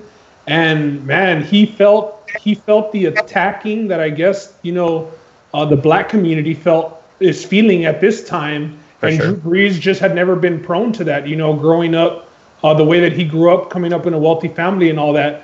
Uh, the on, the part for me was that the first apology. I just don't think that you figure something out overnight. Um, Yeah, so yeah, I'm for not, sure. I'm not going to give Drew Brees all the credit. You know, I like that he doubled and even tripled down and even went at the president. At this point, honestly, the only thing left is for him to be at a march somewhere in New Orleans. Um, that would be it. You know what I mean? But he he seems regretful for his comments. I don't know. Like I don't like I said. I don't want to know how sorry. I don't know how sorry he is just because he went for that right away. You know what I mean? Like it wasn't sure. even like uh 50-50. It was just no, my grandfather's fought, even though they fought with African Americans. You know what I mean? It wasn't just your grandfathers they're fighting there. So it's unfortunate that he had to say that. He got a lot of backlash, like Roland said, from Mike Thomas, his star wide receiver. Alvin Kamara unfollowed him on Twitter. You know, I didn't even know uh, that. Jenkins. Wow. Jenkins went off on him. Ed Reed cursed him out. Like he was really feeling it, man. And that first apology was just like the white hand and the black hand. Like Roland said, we listened to the Joe Budden podcast and they said like under the blue sky, like it was just so media, like Uh, you know, PR it, wasn't- it, it, it didn't seem sincere. Yeah. You know what I mean? Like he could have posted a picture of because I don't think that Drew Brees is racist one bit. Um, Nah, he's- I'm- he was he was loved in New Orleans prior to this. You know, he's helped out a lot there he's involved in the community. through Katrina and through all of that. He's played in the NFL for so many years with players of color, never had a problem. His O line majority black. Like I'm not saying that he's racist, but he he just should have thought before he spoke on this subject. Is my point. What about you, Diego? You got any opinions on that? Uh, I just think he shouldn't have spoken because he obviously has those thoughts or had them. Uh, good PR guy and good PR move to go at the president. I actually didn't know he did that. Yeah. Um, I mean, sounds like he's gonna go down as like the poster boy that got educated by social media and his peers on on this uh, move. Subject. Yes, exactly. And this well, this whole movement, you know. yeah. Yeah. Um, For sure.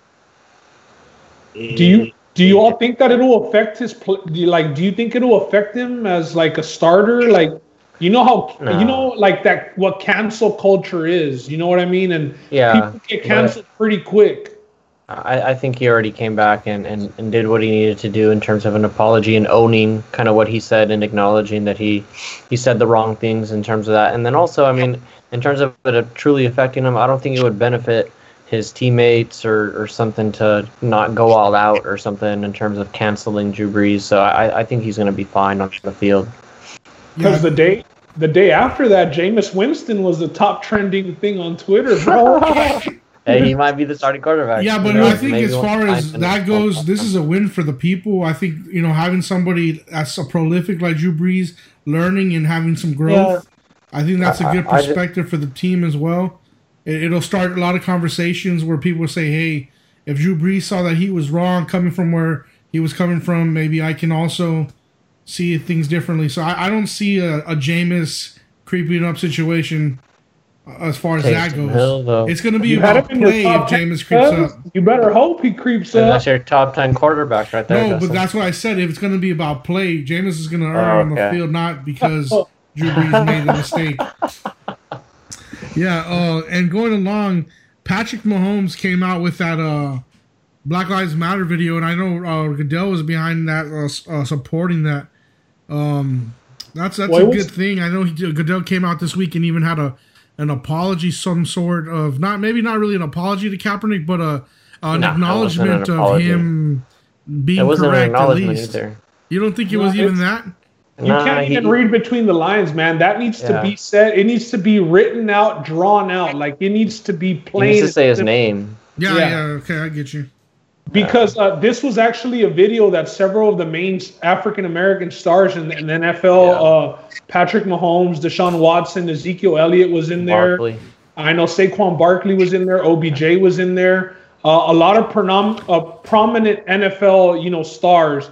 And then it was rumored that once Mahomes was in that video, who's now, you know, the poster boy and star of the Yep. league, Yeah. that that's what really forced Goodell to act quick. Um, because I mean, this is the stuff that the NFL was standing firm about prior. You know about the no kneeling. This is what got Kaepernick blackballed and shunned from the NFL. You know, like we're saying, if if these quarterbacks had just stood up and said something back when Kaepernick was doing it, I know Aaron Rodgers was pretty good. You know, after Drew Brees came out, Aaron Rodgers came out on the complete other side about of it. But if these players would have just acted when this whole movement was starting, you know, years ago, years ago, Yeah.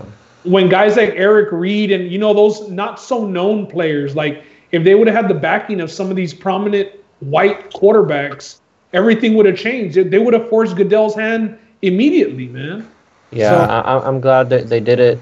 Uh, I'm, I'm glad Mahomes was one of the main ones behind it because that's definitely what forced uh, Roger Goodell's hand, as, as the articles have come out and, and said that, in terms of him having to react and, and put together his own kind of uh, apology or video and acknowledging the peaceful protests and saying that he's allowing players to do that and make the NFL a place for a comfortable place for them to do that.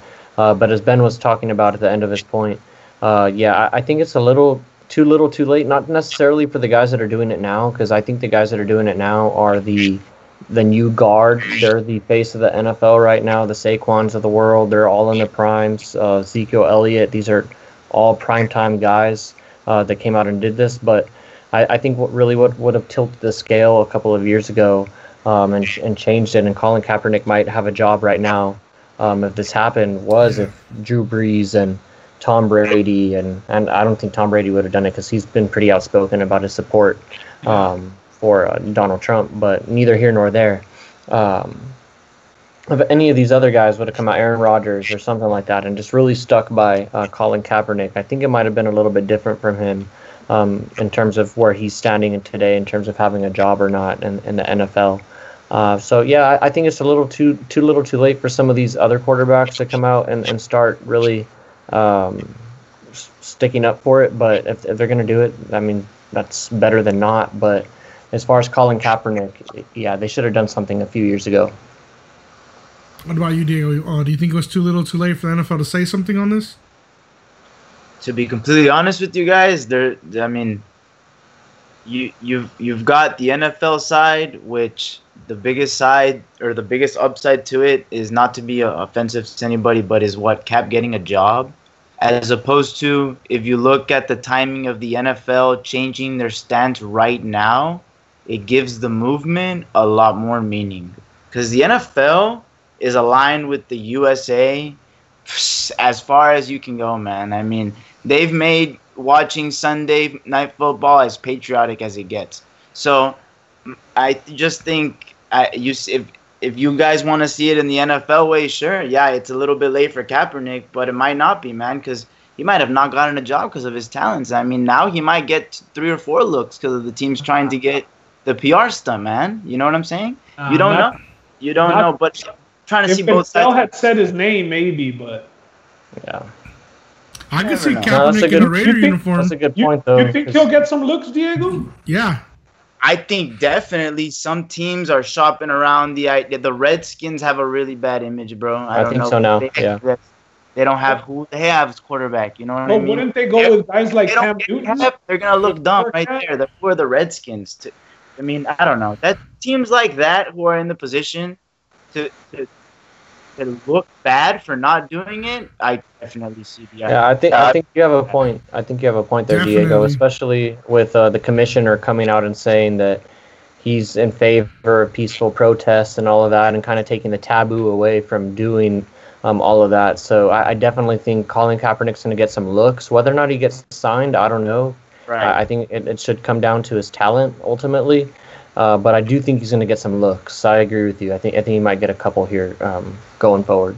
I think we're past that, man. With uh, they just had that workout for him. It wasn't it last year? That was a that was a PR stunt, and For that's sure. because there's nothing going on. for on. sure it was. But don't you think that with the lawsuit being settled, like, it wouldn't you like? Isn't his career in the NFL over after that? Like, do you go Yeah, possibly.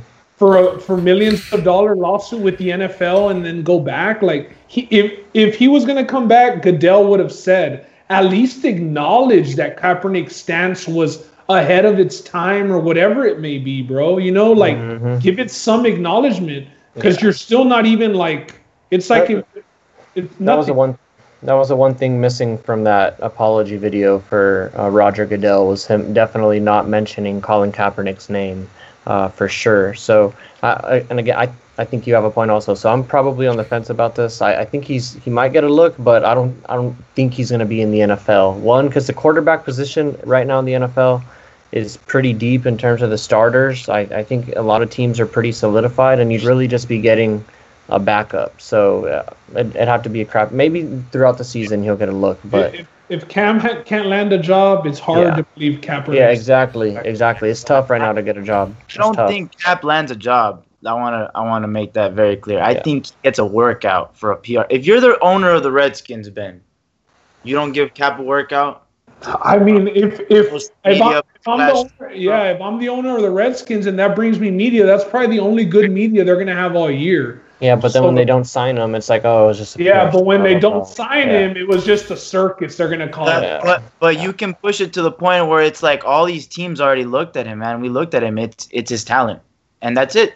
And you you just push We'll it see how that. plays out. Yeah, we'll see how that plays out. But with the circumstances that we have right now, I don't know. man. I don't know if it happens this year, and he's only getting older. So Yeah, I hope it does. I hope it does. But I think that Kaepernick's okay without playing in the NFL at this point. He's I really- fine. So, too. But Haskins probably scared of who? Who's the Redskins? Qu- who, no, It is Asking. It is- um, some- I mean, someone. But I mean, Cap. I agree with you. I I, agree. I agree. I think at least Cap gets a fair workout compared to that sham of a workout he got last time. I think at least that. Yeah. Hopefully. All I mean, right. we couldn't even get legit combine workouts, you know, like they because of the times that we're in. I'm saying it just it's just another wrench the NFL could throw in it, bro. It's just another excuse. Well, Another something to look forward to to see what's going to happen down the line. Yeah, it'll be interesting. All right, this week the NFL sent a memo out to their teams, and they're talking about reopening their facilities. Um, is it early to be doing these workouts and reopening facilities, or is now the right time to capitalize and get things Uh, going? well, I think this is usually kind of when the, the rookies and stuff they they're doing like their mini camps and whatnot and, and preparing for the the camps to start in, in late July is usually when they take off because uh, the first uh, game is is right now scheduled for August the sixth. That's a Hall of Fame game. It's actually uh, Dallas versus Pittsburgh, uh, so that that'll be uh, something to look forward to. Uh, but yeah, the, the memo was just kind of just a set of protocols just for them to, to look out for in terms of when they're going to return because they obviously haven't set a date for when everybody can return to facilities. Right now, the only people who are there are the people that are just rehab uh, rehabbing their injuries. So anybody with pre-existing injuries that occurred last season or whatever, uh, they're the only ones allowed in the facilities right now. But uh, they broke it down into like tiers in terms of people that they're going to be bringing in. Like tier one is obviously like your players, uh, coaching personnel. They're the ones who are going to have access to like all of the restricted areas, like the field, the sidelines, the locker rooms.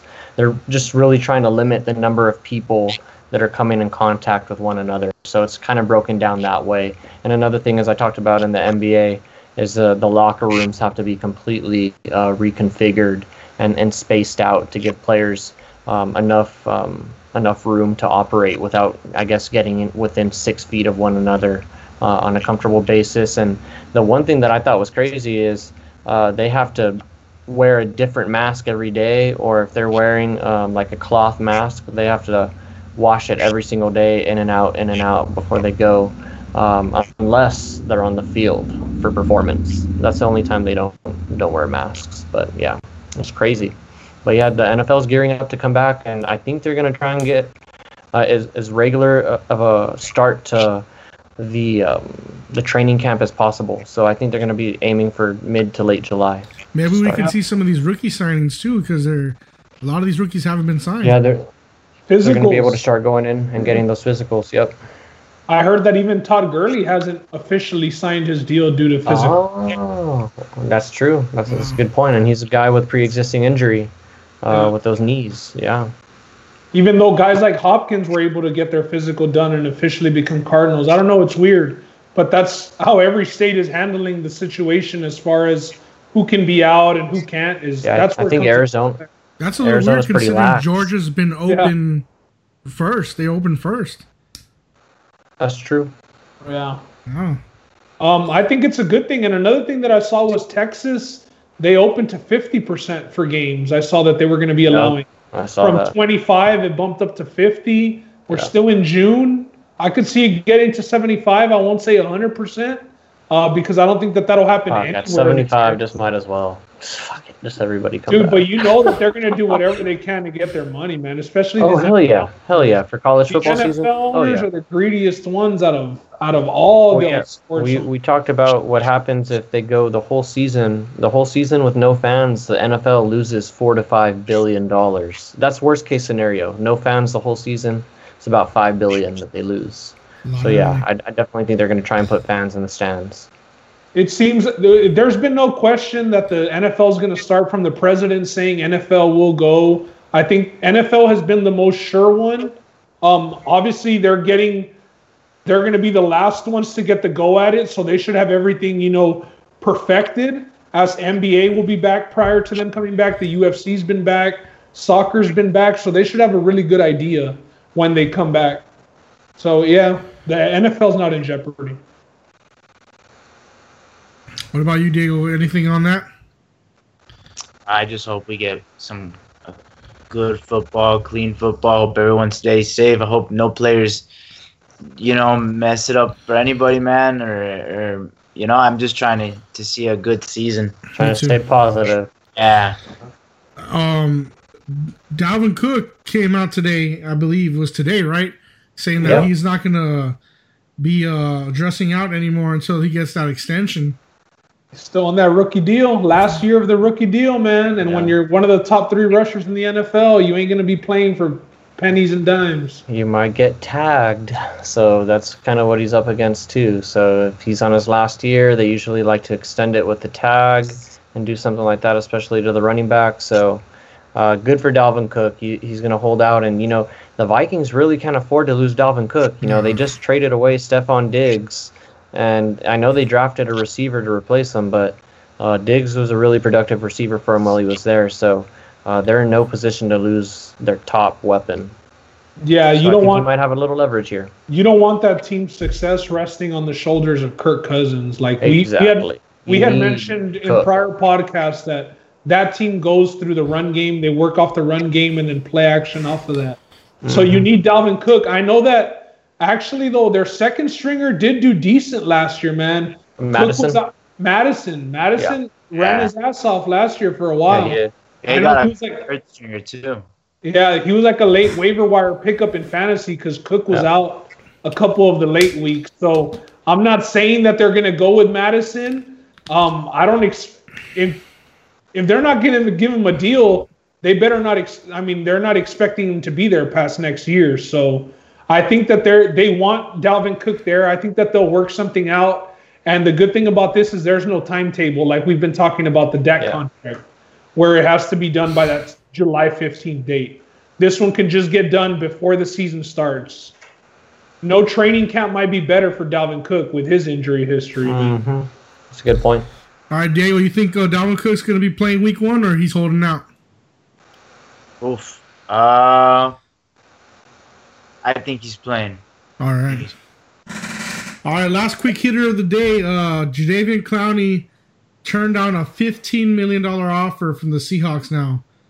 Oh, man, I don't know exactly what he's doing. I mean, I knew he betted on himself and was hoping to make that money. The market didn't show up for him. And now at 15 million, he turned down again. I- I mean, what's it going to take to get this guy signed? Man, I don't know. You know, there, there's reports. It was in that same report uh, that uh, Clowney he reduced. He's already reduced his price by three million. So he started up at twenty. He's uh, back down to seventeen right now. As you mentioned, that offer was for fifteen. I'd be interested in the timing of, of when that offer came. If it was before or after he lowered his price. Uh, but um, him declining a fifteen million dollar offer and uh, still being unsigned uh, is, is a little concerning, but I still think he's gonna he's gonna find himself a place to go. I mean, pass rushers, man. If you can get a guy that can give you uh, over ten sacks or close to, which he hasn't done on a consistent basis, but the thought is he has the ability. Um, you're gonna go and get him. So I think he's gonna end up finding a job. But at 17 to 20 million, ah man, I don't know. So you're saying he's not going to be a Seahawk, though? No, he won't be a Seahawk. Yeah, no, he won't be a Seahawk. He's going to sign somewhere else. I, I think uh, in that article they referenced uh, teams that were interested in, in him as being uh, the Jets and the Titans. Uh, so I'm going to go with what that article said. And I think both of those teams would be pretty decent fits for him. It he makes fits that sense. Titans defense, right? Yeah, and, Bra- exactly. and Vrabel coached him Yes, with the. Texans. yeah, that's that's a good point, Ben Vrabel. I know the, the previous rumor had been the Browns. Honestly, the Browns make sense just based off of they have a lot of guys on rookie deals. They have their quarterback on their rookie deal, their running back on his rookie deal, Myles Garrett's on his rookie deal. They're really they're paying OBJ. Him And and aside- Garrett would have been scary. and that's why I think that that makes the most sense, man. But if the Browns just don't think that they're ready to win a Super Bowl with Baker at quarterback, it might not make sense to be paying Clowney that much money. The reason why it doesn't surprise me is because for 15 million, the Texans would have signed him, but he was adamant about that 20 million dollar tag. Now that he's gone down three million, it's not going to be the Seahawks because Yeah, no. he would have just accepted the 15 to be there, the chance to win. That team, like they're consistently in the playoffs. It- the, the Titan makes sense just based off Vrabel. Who are the Titans paying? You know, they have their quarterback on a friendly deal. Uh, they haven't paid Derrick Henry yet, so that they have no receivers making big money. The Titans make sense. Uh, I don't think he'd go to the Jets just because he declined that trade to the Dolphins last year when the Texans wanted to deal him there because he wants a chance to win. So the Jets doesn't make that much sense. Where do you see him landing, Diego? I don't know. He's. I think the Browns, like Ben said, make the most sense. He was he was an elite player next to J.J. Watt, um, and um, I don't know. I just we'll see. He's got an hefty price tag. I don't know. You don't- really- You don't want him to end up with the Browns. You don't want him to be No, with the I don't Browns. want dude. their personal. I'm just saying, if, if you're gonna go and pay 16, 17 mil for a guy, it's, it's to make a big difference, like adding piece to second piece. It's For sure. Really I'm telling you because I'm think I'm thinking that's scary. That's why it's a good Yeah, investment. yeah. Yeah. It what really hurt him was three the three and a half sacks last year, man. That was I know bad. that he did have an interception for a And a touchdown. I fumble think a recovery fumble or for a something like touchdown. that. Yeah. But bro, three and a half sacks, and you're wanting you're wanting seventeen million dollars, man. It Yeah. It's and tough. and he came off nine and a half sacks with the Texans a year prior. But with the Seahawks, he was strictly with his hand on the ground. He wasn't standing up. He wasn't over the center. He was just playing defensive end. And the Titans give him a, that look that where he's on the outside and The Titans will switch him up because Yeah, it'll be knows how to play with Yeah. him. He's very disruptive, man. He's he's great at tackles for loss, but with those pass rushers, if you're making that money, they want the sacks. So They want you hitting the quarterback, not the running back. The dude plays the run amazingly, man. He's good. He's very disruptive. But he's a guy that you can switch around. Yet don't have him in pass coverage like the Texans had him sometimes, but rush him up the middle, rush switch him sides. Like him and Myles Garrett is dangerous. Very dangerous. For sure. All right. All right. Well, that's it for quick hitters. Now we're going to do our schedule breakdown, and we're going to Good start stuff. with the Pittsburgh Steelers. Now, Nice. Vegas Nice. has the over under on them at nine and a half games. So let's Nine and a talk about it. Week one, they're facing the New York Giants, and this is Monday Night Football. How many D- Diego, how many games did y'all win last year? You should know off the top. Uh, eight, bro. Eight. Yeah, eight and eight. Eight without Big Ben. Yeah, bro. Without Big Ben, yeah. And we were eight and five with three games left, man. I mean, Yep. I had you guys to make the playoffs as a bet, and you fibbed out on me at the last minute. That's sad. Good run though. I had a bet too versus the Cowboys, man. Season total, and they were five and eight, and we were eight and five, and of course, They ended Oh, up at eight and eight. Oh, I'm- wow. for sure. Yeah. Well, nine and a half with, ho- we'll see how long Big Ben lasts. But yeah, let's get into it, just. All right, first week, uh, the Steelers are at the New York Giants. It's Monday Night Football. Prime time. Man, this this one's easy for me. I'm going Pittsburgh Steelers here. Um, Big Ben, uh, I think he's going to be big for them when when he comes back. As as Ben said, it depends how long he can last. But assuming he comes back and he has not fallen off of a cliff physically, uh, I think he's going to be pretty good for them. And I think they're going to start the victory off. Uh, I mean, the victory off the the season off with a victory against the Giants. So mark me down with a victory there. Absolutely, they get a victory week one. Yeah, I expect that defense to torment Daniel Jones. I mean, it's gonna suck for him. They're gonna, you know, they're gonna be stacking the box to stop to stop uh, Saquon. Uh, it's it's gonna be tough, and that that Monday night spot. I mean, that's what you want as a fan. Shit, prime time. So I got the Steelers too. I think they take care of business. I mean, I got them, of course. Ah. But where are they playing? Home or away? At, at New York. Uh, they're at Uh, New York. At New York. Yeah, no, there's. I think they're gonna they start off good, man. I think I don't think the Giants are enough of a threat outside of Barkley to do anything okay. to that. You know. And Big Ben will be healthy going into that one, so you know that for sure. We'll see how Big Ben comes out this season. All right, week two uh, at, uh, versus Denver. This is a home game. It's a one o'clock game for them. Yeah. Oh man, uh, I think they they go two and zero. I think they're gonna get the W against uh, Denver. Uh, it's Big Ben's first game back home since his injury, so I think he's gonna want to start it off uh, on a positive fashion. Posi- he's been a strong home quarterback throughout the, his career, so yeah, I think they're gonna go two and zero here. Yeah, um, I have the same. I expect this to be an ugly one. Something like 17 10, 17 13 Steelers at home. Terrible towels waving. They'll go 2 and 0. And then next week, they'll fall next week. It's the Texans next week. That's why, right? All right, at Denver, uh, Diego, who do you got? Uh, Steelers. I Denver. mean, Denver is definitely a step up in competition from New York, but I think both games are gonna be ugly. Like Ben said, 17-10 around there. Steelers win. All right. So I got two and zero Steelers so far. I think that's the consensus, right? Two and zero. Yeah. All right. Our week three, they got Houston, uh, but that's a home game for the Steelers. Roland, what do you what do you see there? Man, j- this is a toss up for me in terms of you know how I'm looking at this for a bet. This will probably be lined, I think, as a, a three to four point game. I don't think anything more than that. Uh, Houston is probably going to be coming into this game hungry, but just for sake of consistency and how I uh, ranked or how I rated Houston season starting as a 0 and 3, I'm going to give the Steelers a victory in this one at home. So I'm going 3 0 uh, Pittsburgh to start the season. I'm right there with you. I think Houston struggles early on, uh, and uh, Pittsburgh's going to get that W. Yeah, I'm gonna go the other way. I have us going 0 2 to start the season. Um, so we're gonna we need this game. We're gonna need this game. Um, the Steelers. I know we didn't talk about like key players, key losses, but we know that they have the defensive player of the year candidate in T.J. Watt.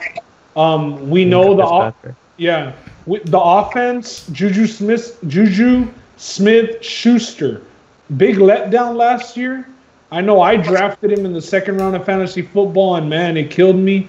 I even and then I ended up trading him for Antonio Brown, bro, a day before Antonio Brown got suspended for the season. Terrible. But regardless, Juju Smith didn't play much. They got um, the running back Conner. James Conner, yeah. They got Conner and they got Snell. Diego, do you expect Snell to get any run? Yeah, I do actually. They love Snell. I love Snell. Snell is explosive. Snell is fast. Snell is a different type of runner than James Conner is. James Conner is a pound it down the line runner, and that's it. Je- Snell gives you a lot more, man. He's, more off the edge. He's very raw, but he, he's. I expect him to get more touches. We'll see. They like him. I'll tell you that. Yeah, I know that, and he was d- good out of Kentucky. He came out of Kentucky. Um, but the thing is, I know Mike Tomlin really likes like his workhorse. I know they really like they, that's the way that they've always been dating back to like Willie Parker, Jerome Bettis, Le'Veon Bell. They like having their horse because they like running the ball. Uh, James Yeah. Conner obviously hasn't been able to hold up for full seasons though.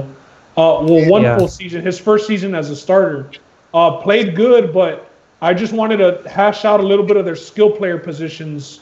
Well, Before and I'm glad you brought that up because you know I'm going to shoot Juju some bail here. I mean, I'm I've been pretty hard on him in terms of the way that he's handled himself and in terms of uh, like taking games seriously and whatnot. Back when he had Antonio Brown on the other side of him, but as far as his stat statistical statistical drop off, that's not all on him. I mean, it's a 50-50 street when you have a quarterback like Mason Rudolph throwing you the ball and and some other guys there. So.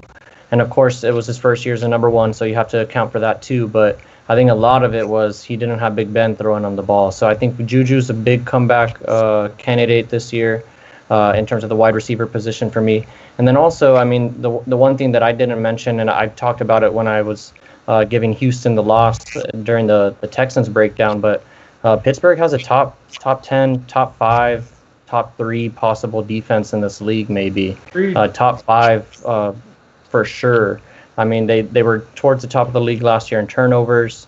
We all know, like you said, they have T.J. Watt. Uh, they arguably have one of the better secondaries in the league now that they got Minkah Fitzpatrick.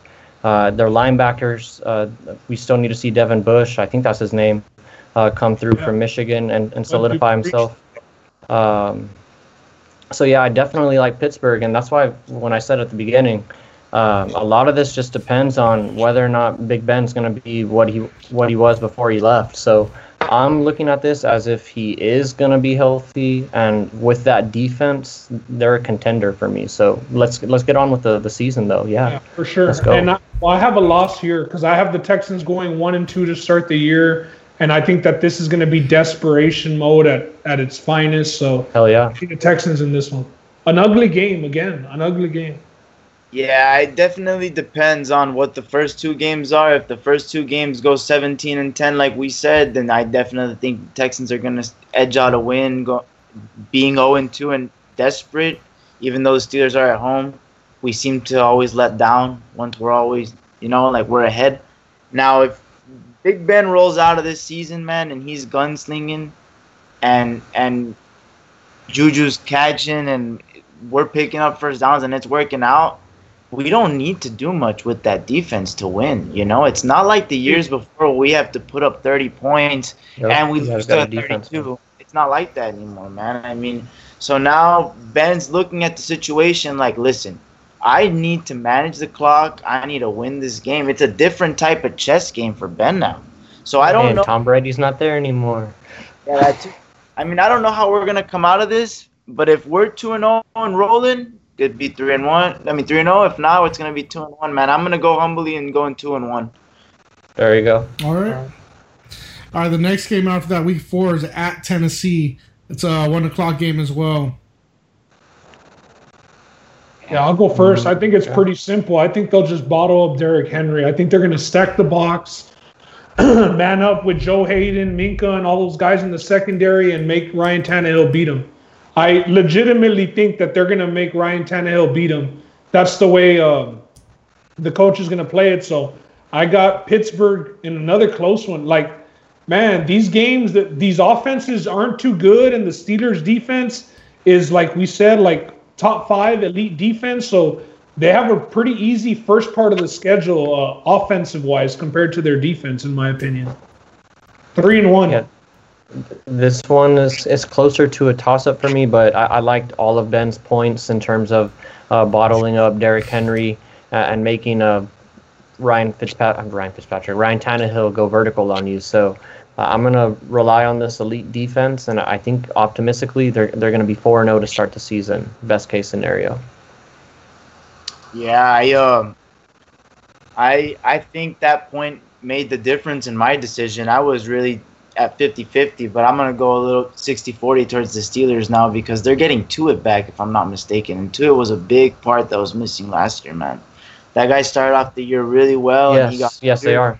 and now he's back. And I think with T.J. Watt, Cam Hayward, and him, just they're gonna bottle him up, make him throw it, and I'll love him to throw it to me some Minkah, man. Yeah. Yeah, Ball hawk. another W for the Steelers here, four and zero to start the season for me. Next week it's uh NFC East, and they're playing Philadelphia Stanley. at home. This is a, this is a tough game. It's a really, really a, a 50-50 game for me. Uh, so I'm going to give them the loss here uh, against Philly. I, I think uh, uh, Philly presents some problems also with their defense. I, I think they, they've done some really nice things in terms of beefing up their secondary. It's going to make it really tough for the, the Steelers to move the ball uh, through the air. So uh, I'm going to go with Philly in this game. I agree. Pretty simple. Philly's a pretty tough place to play. It's early in the season. They should be pretty healthy at that point. It's That's a home game their- for the Steelers. It's a home game for Steelers, but Oh shit. Okay, I didn't see that. Damn. Give me the Steelers. yeah. Uh, Just give me the Steelers. See, I, I, I, I, uh, that's a hard one, man. I'm gonna go with Philly just because we tend to lose games at the first half of the season and we tend to rally second half, and just for you go. that, I would like to save my wins for the second half of the schedule. I like that. I like yeah, that. I think it's a loss. I think this is kind of the trap game. They're coming off all these wins, and they end up losing it to Philly at home. Here we go, week six. It's Cleveland, and it's a home game for the Steelers, man. it's a home game. Thanks for thanks for clearing that up, bro. um, I have them splitting with with uh, Cleveland. to be same, honest, so it really doesn't matter, man. I'll go loss here and I'll go win later. Yeah, I have them splitting the, the division series with Cleveland as well. So I'm going to give them the loss here as well. Uh, j- I think they're going to go on a little bit of a skid. I, uh, I'm going with the dub. I think we're gonna beat the Browns the first game. We, I think we're gonna beat the Browns. I got I got the dub here, and then the loss later, like y'all said. They're splitting this one here. All right. All right, week seven, Baltimore at Baltimore. Yeah, That's a loss for me. Yeah, Likewise, at Baltimore lost, although last year they did hang tough. They played Baltimore, I know, both times without Ben. Uh, that first one, man, it was that first game the Steelers arguably should have won. I don't know if it was a missed field goal or what Uh, it was. Juju. Juju fumbled. There you go. yeah. So um, I'm gonna go lost at Baltimore. Yeah, I uh I have to go lost at Baltimore. Even though we tend to play the Ravens tough, they tend to have our number, man. Roland, did we get yours on this one? It was a Yeah, yeah, that one. I, I, my bad. I said it pretty quickly at the beginning. Uh, I, I'm going Baltimore at home here. Okay. Yeah, same thing. It's a, it's a loss for the Steelers here. So I got four and three right now. Yeah. Mike. Yeah, I have them four and three into the bye. Four and three also. All right. Five and two for me. Okay. Week Yeah. eight, bye week for the Steelers. to get the rest right there. Yeah. Yeah. Then week nine, they go and they play the greatest franchise of all time, the Dallas Cowboys. Taka boy. Call out. And that's at Uh, Dallas. you know, I'm yeah, I, I'm gonna take the the Dallas Cowboys here at home, um, and I'm gonna have the Pittsburgh Steelers at four and four. The Cowboys, I think they beat them the last time they played in the regular season at home, and Big Ben was the quarterback then, so uh, I'm gonna go Dallas Cowboys here. Yeah, I, it's tough off the bye week, but I don't like it at Dallas. I think that Dallas will get their run game going and open open open up the Steelers a little bit with that. Um, I'm gonna go with Dallas. Damn, that's three in a row. I have them losing. Yeah, that don't even sound right. I uh, I might go watch this game if we get that seventy five percent capacity, man. There you go. I I really want a fifty. I'm trying to go see this NFL game, man. Hopefully, hopefully it's safe, but more than likely, um, in this one, I, I'm gonna go with the Cowboys winning at home, man. I like the Cowboys this year. They did some moves that, in my opinion, um, actually made a difference. So hopefully, um, not, but yeah, let's go with four and four. yeah, that Or- bye week's going to be tough, and it's going to be a loss for the Steelers here. All right. All right, uh, week 10, another division game for the Steelers, and it's a home game against Cincinnati. Yeah, I I think they're gonna give uh, Joe Burrow a nice welcoming uh, to the AFC North, or a a nice welcoming to Pittsburgh at least. Uh, so I'm gonna take uh, Pittsburgh to end their three-game losing streak. Yeah, same same for me. I expect a rude awakening for Joe Burrow. I got Pittsburgh. Yeah, this is a game we have to win. It doesn't matter what our schedule is at. So. Correct. Both both games against Cincinnati. Yeah, we have to beat the. I mean, we have to. So win. Yeah, I got I got a win here too. Um, rookie quarterback coming in. It's not going to be nice for him. Not against that defense, at least. Yeah. All right, week 11 at Jacksonville. We Th- should- that's a W for me, even though it's on the road, uh, down in Jacksonville. Uh, probably going to be a, a little humid down there, uh, but I think the defense is going to be able to carry them through this one. I don't think Minshew's going to offer too much trouble through the air, uh, so I'm, I'm going uh, Pittsburgh here to get on a two-game win streak. Yeah, I'm, I'm I was about to say the same thing. I don't think Jacksonville scores 10 points this game. Steelers. Where? What time is that game at? This It's a 1 p.m. start. 1 p.m. Right, that's a trap game, man. I don't know if the Steelers win, but they don't cover. I mean, I know I don't know if the Jags win, but they'll cover, man. That's all I gotta say. All right. I got the Steelers winning this game. Uh, should be an easy win for them. Yeah. All right, going think- in. What's that? I think the Steelers are gonna win. My bad. Yeah. No, that's fine. Uh, going into week 13, this is um. No, week 12. My bad. Thanksgiving. Thanksgiving game. Thanks. Uh, Thursday night football. Baltimore. Man, this one is tough. Uh, it's it's a home game for Pittsburgh. It's it's Thanksgiving pri- uh, prime time. It's the last uh, last game of the night. I want to give them the win here, but I think they're gonna they're gonna lose twice to Baltimore this year. Yeah. I'm gonna give them the loss. Yeah, I hope Big Ben doesn't eat too much turkey during the day and come off flat at night because I got the Steelers in this one. I had them splitting. I think at home they'll get it done. Thanksgiving Day they'll be sleeping in their own beds. Um, they'll have all the family at the game. Hopefully, you know, in, in the box. Yeah. So I got the Steelers. I had them splitting, and I think that they win here. I like this stretch of their schedule too. Yeah, I I think uh, this is gonna be a tough game, hard fought game, but I'm gonna have to give my Steelers dub. I think they're gonna split the season with the Ravens. We tend to to do that consistently with them, so I'm gonna go with that. I got them losing this one. I don't. I don't think they're gonna get it on uh, the Ravens this year. All right. All right, we, I have I have seven wins. I have seven wins so far. Just to update how many wins I have. Seven and four right now is where I'm at. I think I have them at six and five. Might be six and five too.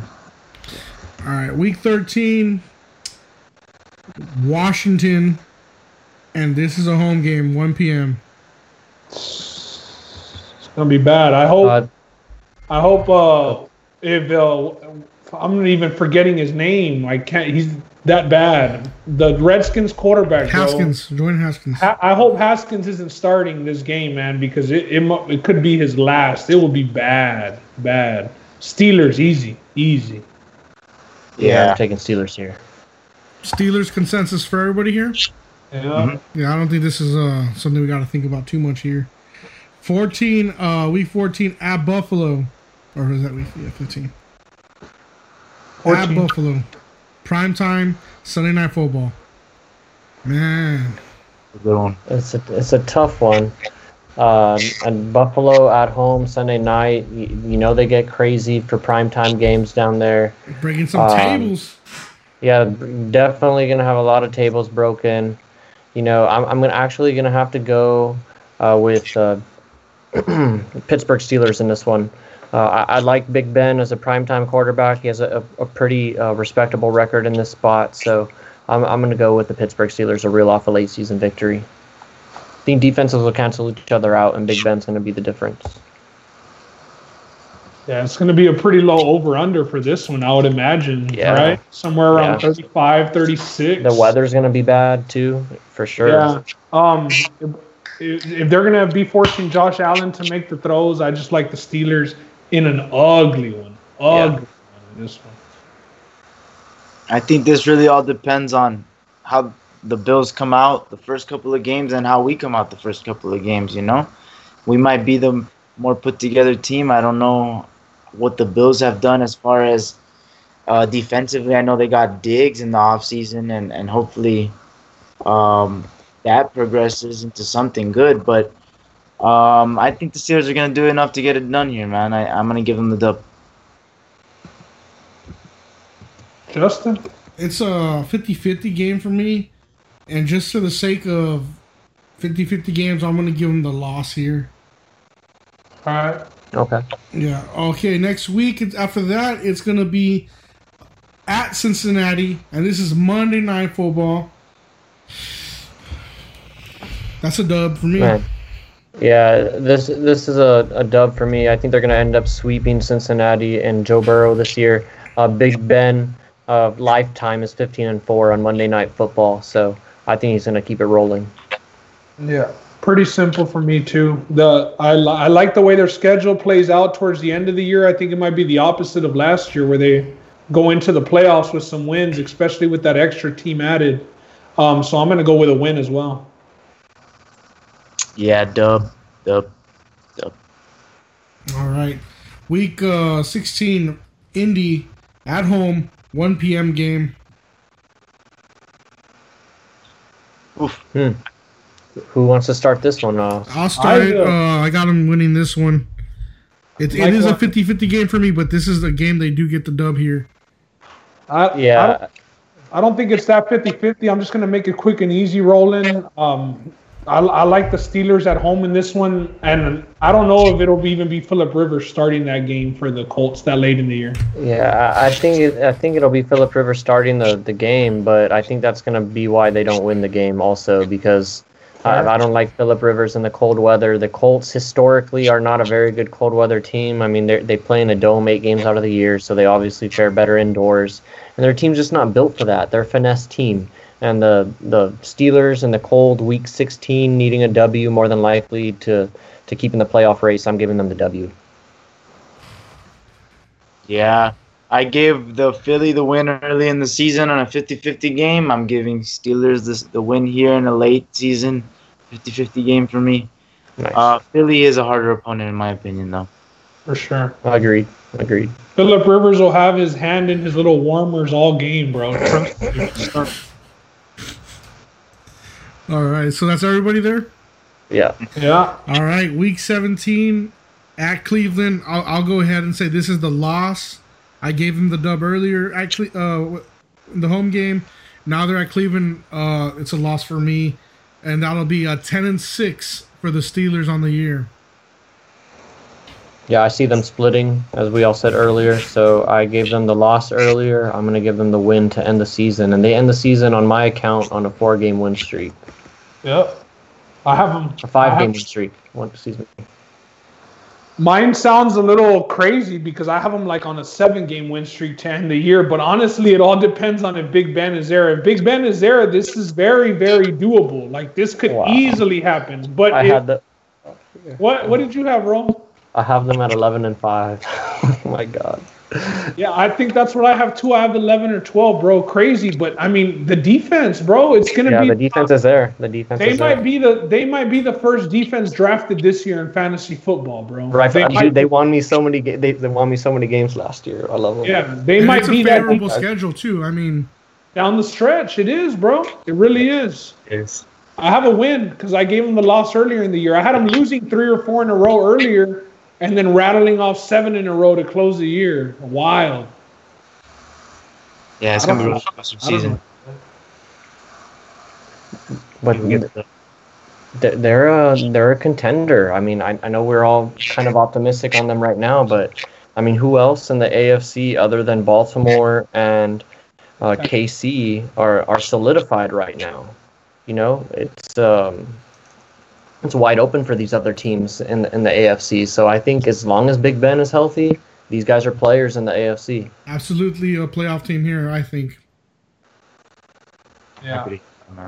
Yeah, I But- but- think, uh, I think we're gonna get in there, but I want to give some respect to the Texans, man. I think they're definitely up there in the contender and and Oh, there you the go. Titans, man. They're uh, if anything, we gotta give them the respect after beating the Ravens and the Patriots. But I agree with you. uh, After the having the Pats fall off and shipping Brady off to NFC for good, think hopefully, um, we we should be able to to hopefully sneak into at least the playoffs, man. Yeah.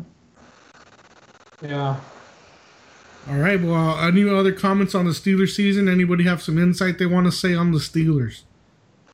No, with with as many good. wins as we had them getting, though, they might honestly be fighting for the division with the with the Ravens. Yeah, possibly. Mhm. I know, I know. You and Roland both had the Ravens sweeping them, and that might be what does them in, in winning the division is the head-to-head or division record. Uh, the Ravens might have a better one, but with what we all pretty much gave right now, we all have them as a ten-win team, uh, ten wins or more. So they they could be fighting for that division if everything goes as planned. All right, and uh, Vegas had the over under at nine and a half. Are you all comfortable enough with these picks that you'd make a play for the over ten?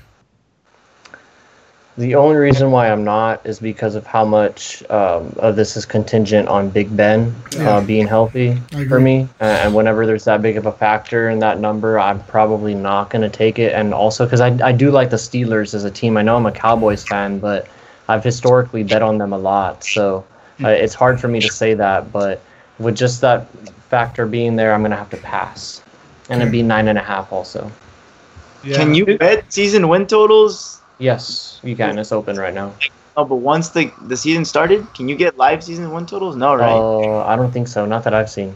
Because I bet you could get a really good price, bro, at the first half of the season. Like after Ben said, I I feel like that would we're gonna peel off a run like we always do in the second half of the year, and you might be we probably see that number at nine, maybe eight point five at a friendly But day. Diego, we did also all have you all at four and zero to start the year, or three and one to start the year. So the number might not be that good because it's like in the middle where it gets tough. Yeah. Well, that's what I, I- was I- saying. They had two and two. I had three and one, but I saw them at two and two. I think might be wrong there. Well, I had three and one. I just had them losing to the Texans and winning. Yeah, I had them four and zero to start. Oh, jeez, never mind. I guess I guess my team's gonna go It, it just all relies too much on Big Ben, and at his stage in his career, his age, like you just don't want to. That's not that's not what you want. You don't want Yeah. to. And with the year he had last year and being injured, it's too many question marks. Yeah, to bet money on. yeah. To, to to put Lot a play on, it's too much. Yeah. I'm gonna take. Hey, I mean that's fair if that's if you're comfortable with it. Let's go. Yeah, there you go. All right, so that's it for Steelers. Now the other team on the NFC side that we're covering today is the Green Bay Packers. Their over under is exactly at nine. The Green Bay Packers 2019 record was 13 and three, and uh, six and zero against the NFC North, seven and one at home, and six and two on the road. Now the Green Bay Packers were in the NFC Championship game against the Niners, which they lost 37 to 20. And only two games were decided by three points or less, and they were 2 and 0 in those games. Well, So let's start week one at Minnesota. Uh, I think they continue that trend that you hit on last, uh, or in the beginning of that. They were six and zero against the division last year. I think they continue that. I think they beat Minnesota, even though it's at home. Uh, I think we've been talking about the crowd situation. Minnesota usually has a pretty good home uh, home field advantage, but maybe that's a little hampered. And first game without Stefon Diggs, new look offense. Uh, so I'm going to Green Bay here. Yeah, for me too, especially with the Dalvin Cook question mark now. We're making, we're making our choice right now. We don't know uh, what it's going to be then, then, but e- regardless, man, like the division, Aaron Rodgers is just so much better than all these other He owns quarterbacks. It. If Matt Stafford can't stay healthy, because I do like Matt Stafford, but the whole roster of the Lions just isn't it. So, yeah, I, I like him to keep beating up on this division, to be honest. So I'm going to go with a win. I uh I think the Packers get it done here, man. Plain and simple, I think Aaron Rodgers is gonna beat Kirk Cousins. Yeah. Like you, uh, Ben was saying, a lot of question marks for Minnesota at this moment. You don't even know if Dalvin's going to play. That's their best star right now. And um, 6 and 0 last season, I mean, I got to go with A Rod and uh, Aaron Aaron Rodgers, and uh, it's a dub for them. Started off. Yeah. Week two versus Detroit. This is a home game for them. and It's a 1 o'clock game. Man, I like Matt Stafford. I know Ben just said he did, but I'm going to go with uh, Green Bay at home. Yeah, I'll say Green Bay in a shootout as well. Two and oh. 2 and 0, yeah. All right, here we go. This should be a good one. It's prime time, Sunday night football. It's at New Orleans. Man, I'm gonna give them a loss here. I, I think it's their first loss season. They go two and one. Uh, on t- I mean, it's really a toss-up, but I, I like New Orleans at home in this spot. Sunday night football, not not very uh, many harder places to play than that. So Yeah, it, like Roland said, not many. It won't be filled to capacity, but that's one of those stadiums where it's a dome, a dome. and 50 percent feels like hundred percent at other stadiums. So uh, same man, New Orleans at home. Hopefully everything works out with the whole Drew Brees situation, but I like New Orleans at home, especially on prime time. Yeah, I think this comes down to home field. This is in Lambeau. We're going Lambeau. I mean, we're going Packers, but since this is in yeah, Brees territory, I think the Saints are gonna get it done, man. Yeah, I think it's a winnable game for the Packers, but being that it's away, it's not going to happen, and I, I have to give them a loss here. Right. Uh, all right, another NFC South game, week four, and a Monday night game, keeping on the night theme, at Atlanta. Oh, no, home against Atlanta. yeah. I, I expect it to be a shootout, and I expect the Packers just to come out on top. I don't trust Matt Ryan. Pretty much what it comes down to. Not clutch, you think? Yeah, He's, he doesn't have ice. He's not Matty Ice anymore. Yeah, I, I, I like uh, Green Bay. Historically, they've just been a really good home team when Aaron Rodgers has been the quarterback, and even before then. Uh, so, I, and even though the, uh, Atlanta actually has historically given uh, Aaron Rodgers trouble while he's been there, uh, I don't think it's going to be enough, especially at home. Maybe if they were playing Atlanta, I'd flip it the other way. Uh, but I'm I'm going to Green Bay at home. I love the name Matty Ice, man, but he's not getting it done. Packers get it done at home. All right. Week five, they got a bye week. Early bye week. Early, Yup, early, bye, bye week. week. Three and one into the bye week for me. And then week six, they have to go away after the bye week to play Tom Brady and his Tampa Bay Buccaneers. Yeah. Good game. That's gonna be a good game, man. Yep. They're they're lucky they're coming in off the bye too, but I'm still gonna go with Tampa. I think that they're gonna have too many weapons for Green Bay secondary.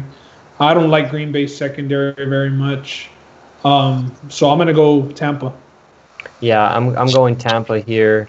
Uh, I I hope this game is lined closely, but uh, we'll see as we get there. Uh, coming off of a bye should offer them uh, some somewhat of an advantage, but in Tampa, new look Buccaneers. Um, I'm pretty po- um, high on them going into the season.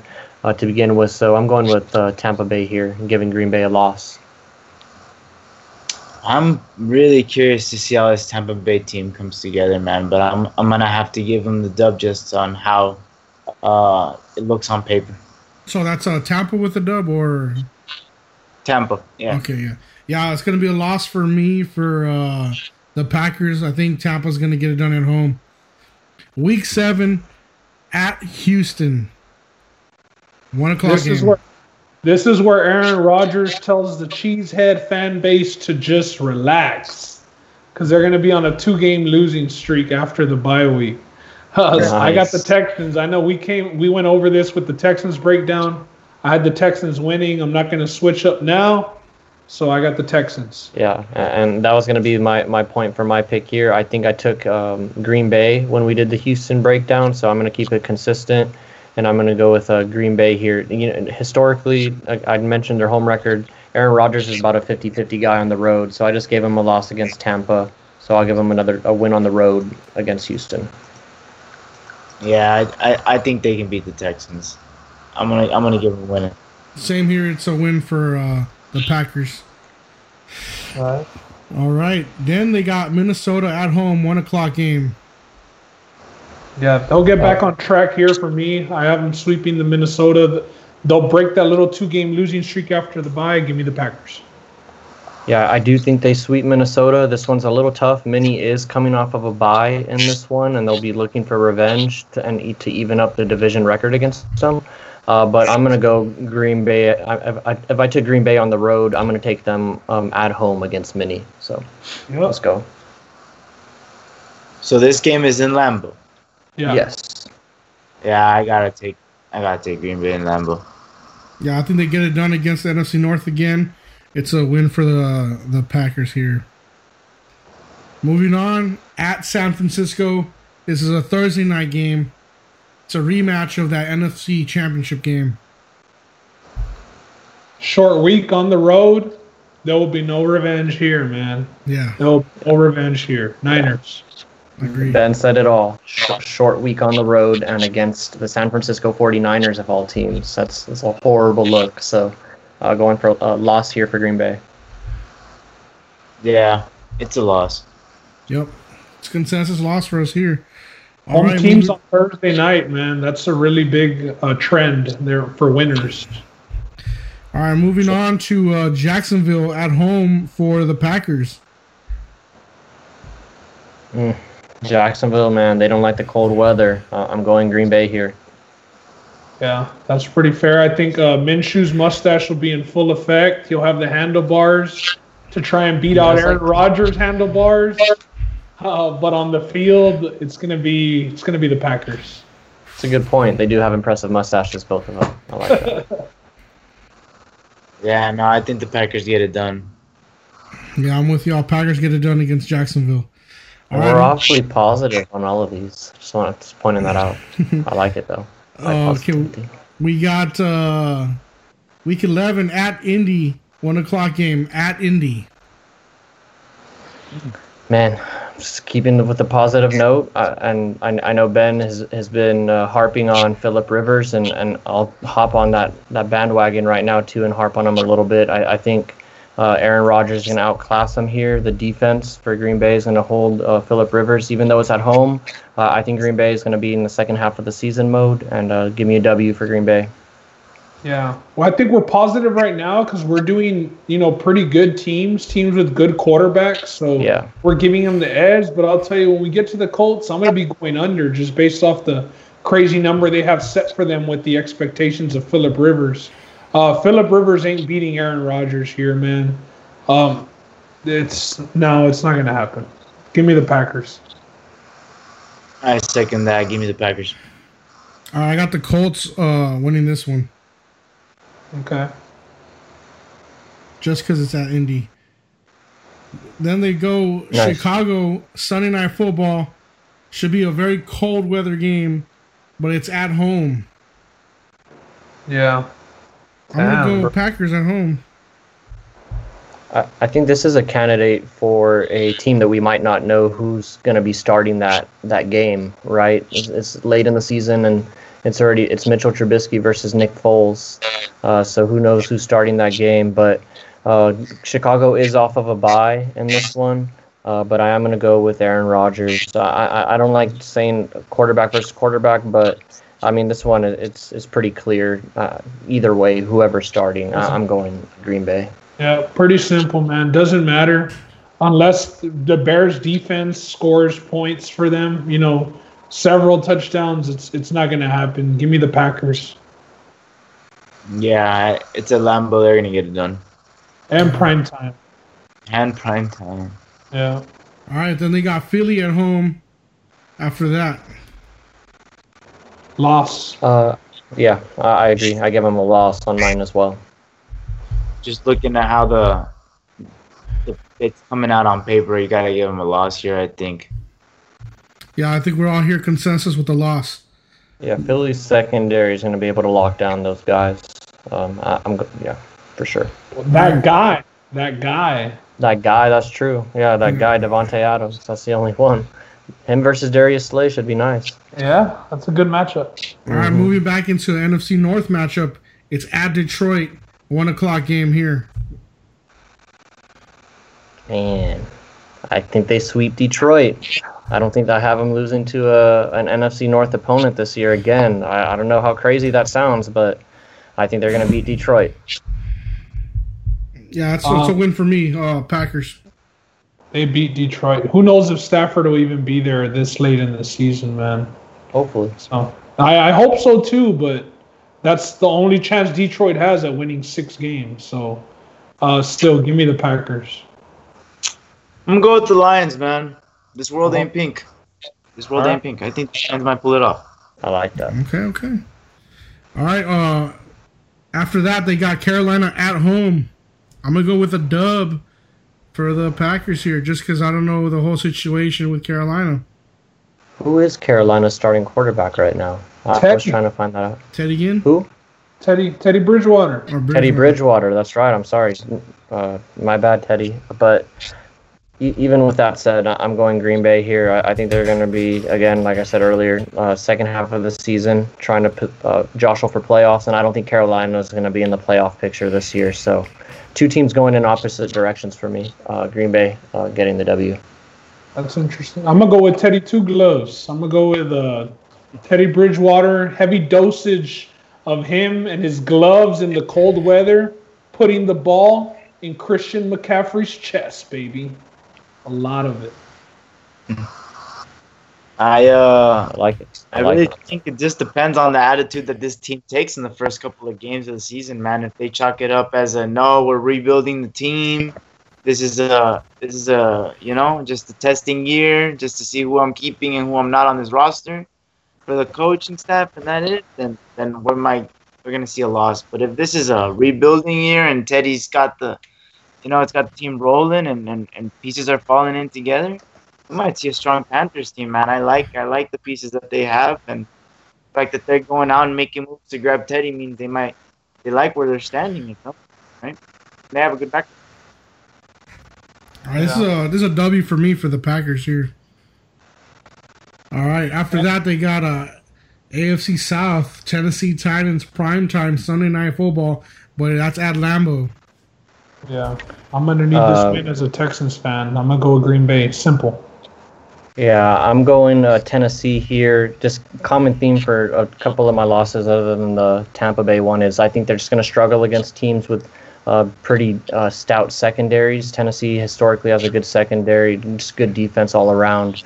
Uh, so I'm going to go Tennessee uh, to get the victory here and giving uh, the Packers a loss. Packers for me. I think Packers beat them. Yeah, it's Packers here too.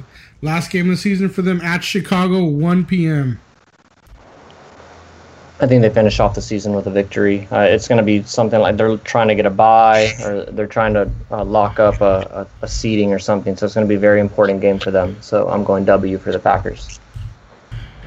I'm looking at it the other way. I'm saying the Packers are benching players at this point, and I think the Bears just win. They beat uh who's the backup for the Packers? Is it uh old dude uh golly. The guy they drafted might be the backup. Matt Flynn. No. No, no.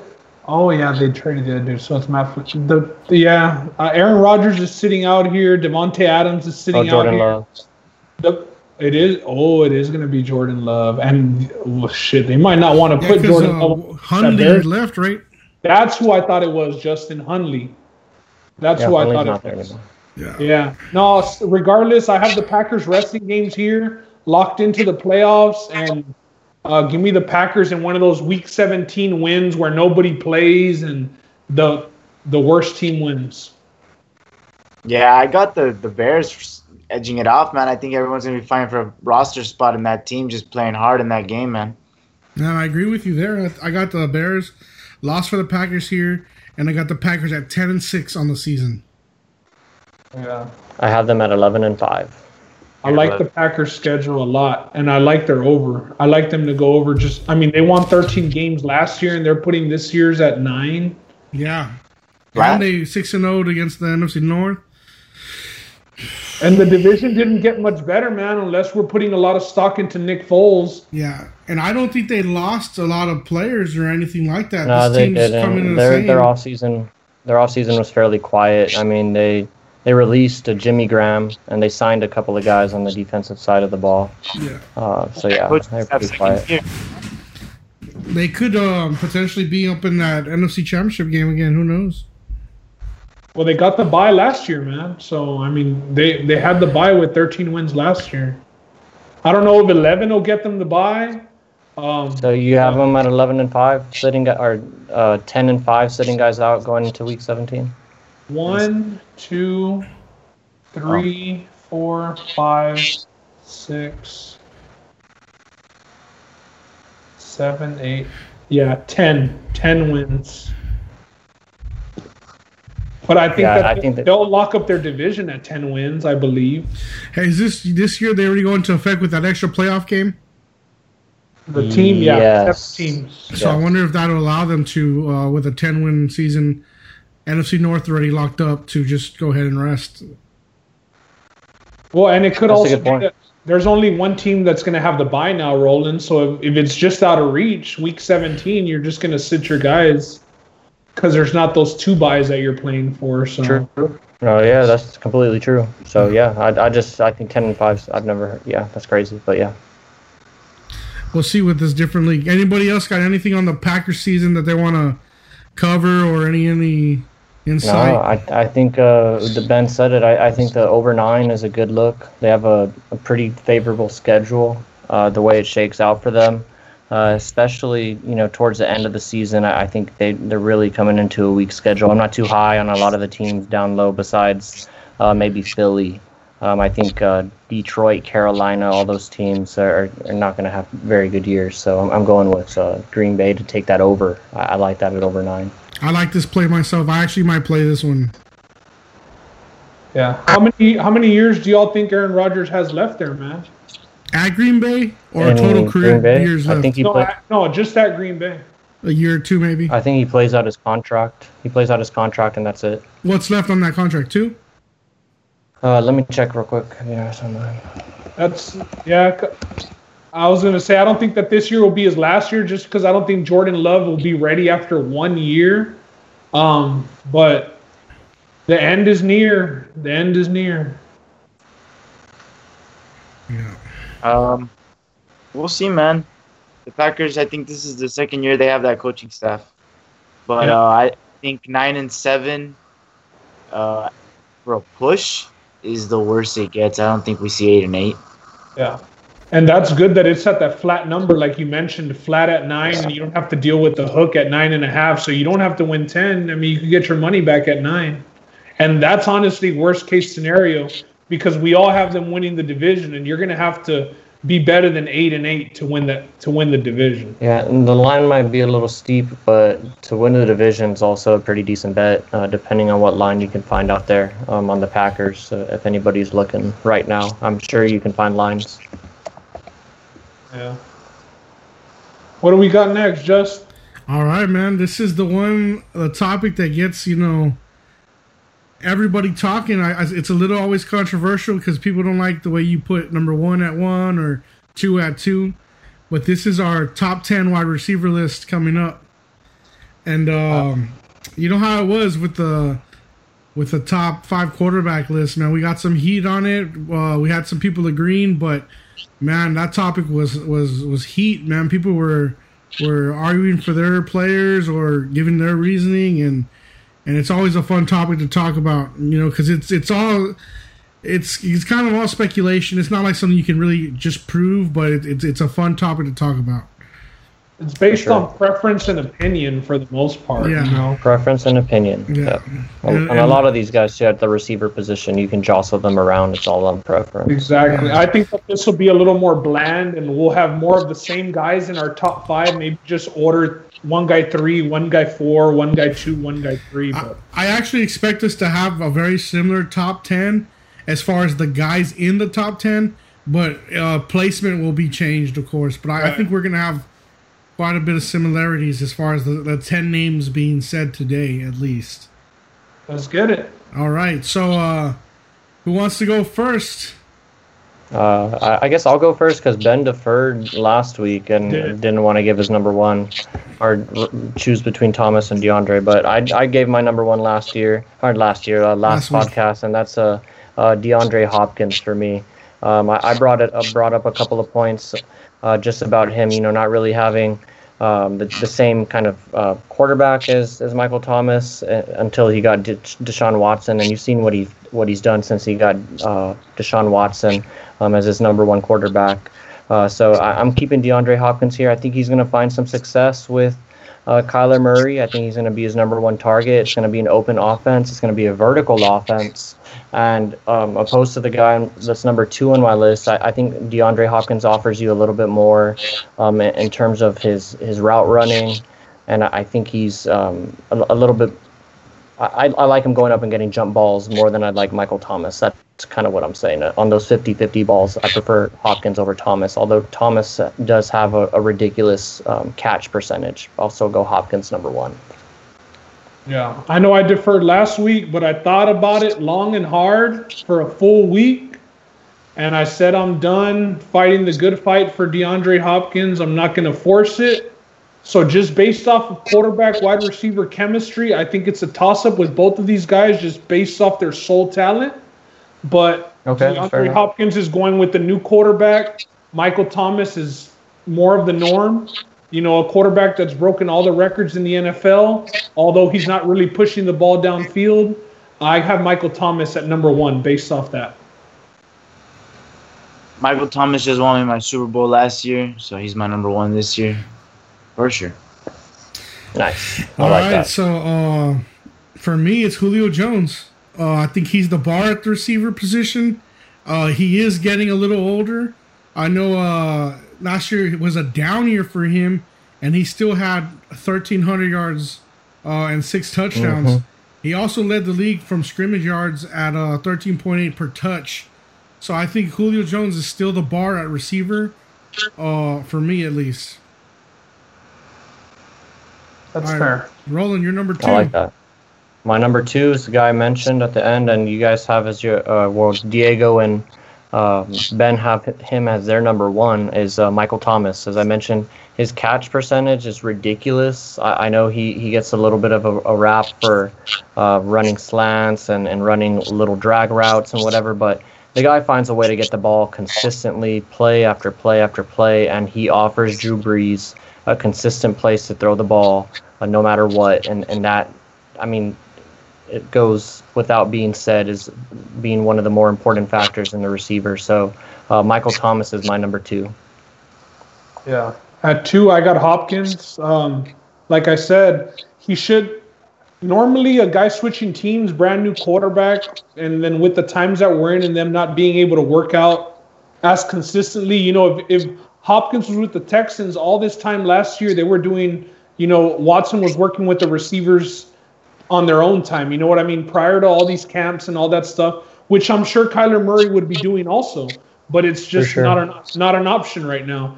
Uh, regardless, I think that offense is going to want to push the ball. Uh, second year for Kyler Murray, second year for Cliff Kingsbury. Yep. You know, first year for Hopkins there. We know that they want to throw the ball, they want to score points. Um, so yeah, I got Hopkins at number two. I got Hop at two also. It's a hop at a two for me as well. Um, like Roland alluded to, as far as not having the same quarterback and the consistency that he's had, it's hard not to have him there. Yep. All right, number three, uh, Roland. Number three, it's the guy who you had at number one, and, and that's Julio Jones, just freak athlete. I mean, probably the closest thing in, in terms of a freak athlete that we've seen uh, to Calvin Johnson, or maybe a freak athlete in his own, uh, really, because you, you just have to give Julio Jones that respect. He, year in and year out, he's always towards the top. I know he's had a little bit of a touchdown problem um, in terms of converting in the red zone, but that could go either way in terms of the blame.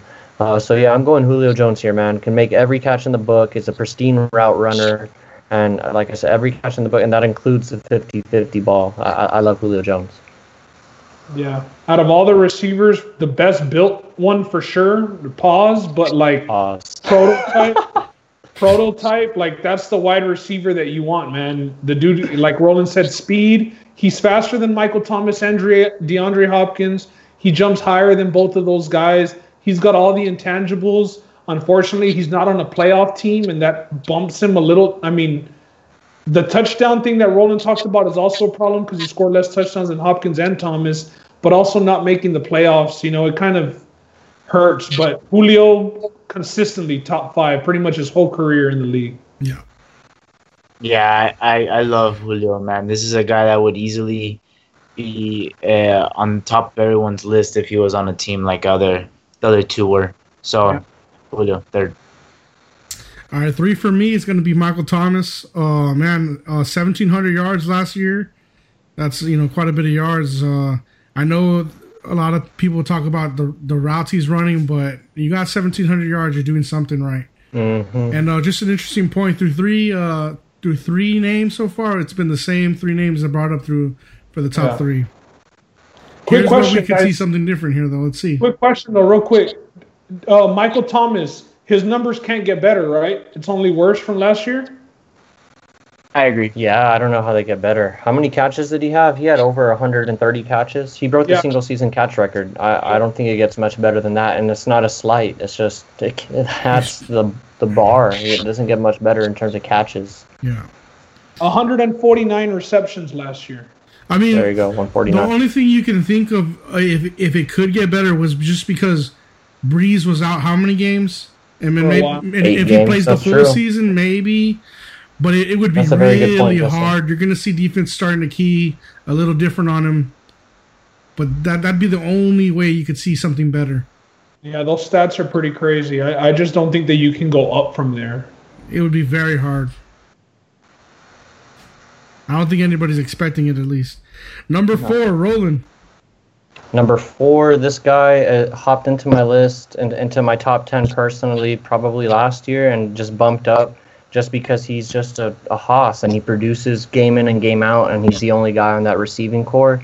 Uh, so without further ado, uh, my number four is uh, Davante Adams. Uh, finished last year with uh, 1,300 yards, 100 catches, seven touchdowns. Just a monster. Continued what he did the year before, and that was uh, with uh, on and off with uh, Aaron Rodgers. I know he was injured. He had some injuries the year before last uh, as well, but was very productive. Uh, so I'm going to give him the number four ranking here. Yeah, four. I got the cheetah. I got Tyreek Hill, man. We saw how he changed that Super Bowl around on that big third down conversion. I, he's just too big of a problem for defenses, man. The speed is just it's the biggest factor in the NFL, and this guy's a problem. Um, I know we know he had to serve a little bit of he served a little bit of a suspension last year, a couple of games or Four no? He games got missed injured? due to injury. To injury. Yeah, it wasn't the, Injury. so he, he missed a couple of games for injury. I know he mossed the Texans when we played them uh, early in the season. But yeah, I got Tyreek Hill at number four. Game changer. I'm with Roland on this one, man. Adams. I uh, think he's a guy that not a lot of people uh, look at very easily, you know, and put him in the top five that easily. But he's definitely up there as far as everything that you need on a, on a wide receiver. I mean, he got Jordy Nelson shipped out of town. Yeah, he's another guy that, like Diego said, uh, he's a he's a big guy. He's a, a big target. So I, I like that in my receivers. For me, number four, it's Tyreek Hill. Uh, 58 catches, 860 yards, and seven touchdowns, even though he missed four games. Uh, over the top, I don't think anybody does it like him. You know, it's got to be him for me at number four. Cool. All right, number five. Number five, I'll just make it quick because you guys just all talked about him. Um, I'm going Tyreek Hill with my number five for all of the reasons that you guys mentioned. Yeah. At number five, as I, as much as I hate putting an Aggie in my top five at receiver, uh, with his new quarterback and the system that they play in under Bruce Arians, I'm gonna go with Mike Evans at number five. Uh, same thing with Roland, man. I got Hill here, so I'm not gonna touch up too much on it. The guy's just too fast to do anything about it. For me, um, I got OBJ. I know his first three seasons were a lot better than his last three, but you know you still see that potential. It's going to be really up to that quarterback for him, but I still think he's top five as far as being able to get out there and catch the ball. Justin, I'm, I'm glad you brought that up because um, I, everybody's given their number fives, right? Because Odell's my number six. Um, I, just led me into my pick. I just wanted to take that number six. I think Odell, uh, Uh, for all intents and purposes, I mean, just based off of talent, I, I think he's easily a, a top five quarterback. I think you can flip him and Tyreek. I mean, I shoot, I, I could jump him up as, as high as four on my list. Just all all things considered, all things that he brings to you. I mean, he gives you the Tyreek Hill explosiveness. He can take a slant and go 70 with it. He can go up and get the jump ball. I mean, he made his career, or didn't make his career, but his career jump started with that one hander against the Dallas Cowboys. Everybody knows. Uh, he does all of those things for you. And sure, he's battled some injuries. He has some uh, quarterback issues potentially with uh, Baker Mayfield, but just based off the talent, what this guy can give you when he's healthy, and with a good connection with his quarterback, I'm going to go OBJ as my number six. All right. And it's interesting you guys say that because I don't have OBJ in my top ten. That makes I- two of us. I don't. I'm not an OBJ fan. Uh, I look at this list based off of if I had this team or if I'm drafting this team, and OBJ is a guy that I just look over real quick. I think wide receivers are frosting, and uh, I, I just That's a good point. you know what I mean? I don't want a guy causing media attention, getting people on my locker room, you know what I mean, over not getting a catch or whatever it is. I'm just not a fan of that stuff. Who's your number six, Diego? My number six, man, I've got to respectfully say I got Cooper. Uh, Cooper? Yeah, bro, I got Cooper. I got Cooper six, man. Nice. At six, at six, I got Davante Adams. Pretty plain and simple. I mean, he's the only receiver on that team, like Roland mentioned. He's been pretty consistent. Some injuries, but yeah, he's right out of my top five, and I think him and Mike Evans are interchangeable. Um, for number six, I'm with Diego. I got Amari Cooper. Season and a half in Dallas, 1,900 yards and 14 touchdowns already. Uh, he can almost run any route too. It's, it's it's looking good for him in Dallas. So I got uh, Cooper at six. Nice. All All right, right. number so who do you- seven, who, who do you got at seven, Justin? Stefon Diggs. Okay. Okay. I like that. He's in my top ten. I, I like that. Yeah. What about you, Stefon. Roland seven? My seven, uh, I think everybody's already mentioned him except for maybe Diego, um, is uh, Mike Evans. Um, I, I like it's another big frame wide receiver, but he has a little bit of get up. I know he pulled his hamstring on that freak uh, touchdown. It broke my heart. Um, I had him on one of my fantasy teams, and I'd like him as a player. Hate to see him go down. Uh, but he has a little bit of get up. Can go up and, and probably run most of the routes on the route tree. Um, and he goes up and gets the 50 50 balls. So, uh, love cool. that about a receiver. So, yeah, Mike Evans at number seven, man. And let's see where he can go with Tom Brady. Yeah. Looking Yeah. forward to seeing that pairing. Yeah. Um, at seven, I'm gonna go with his teammate. I'm gonna go with Chris Godwin.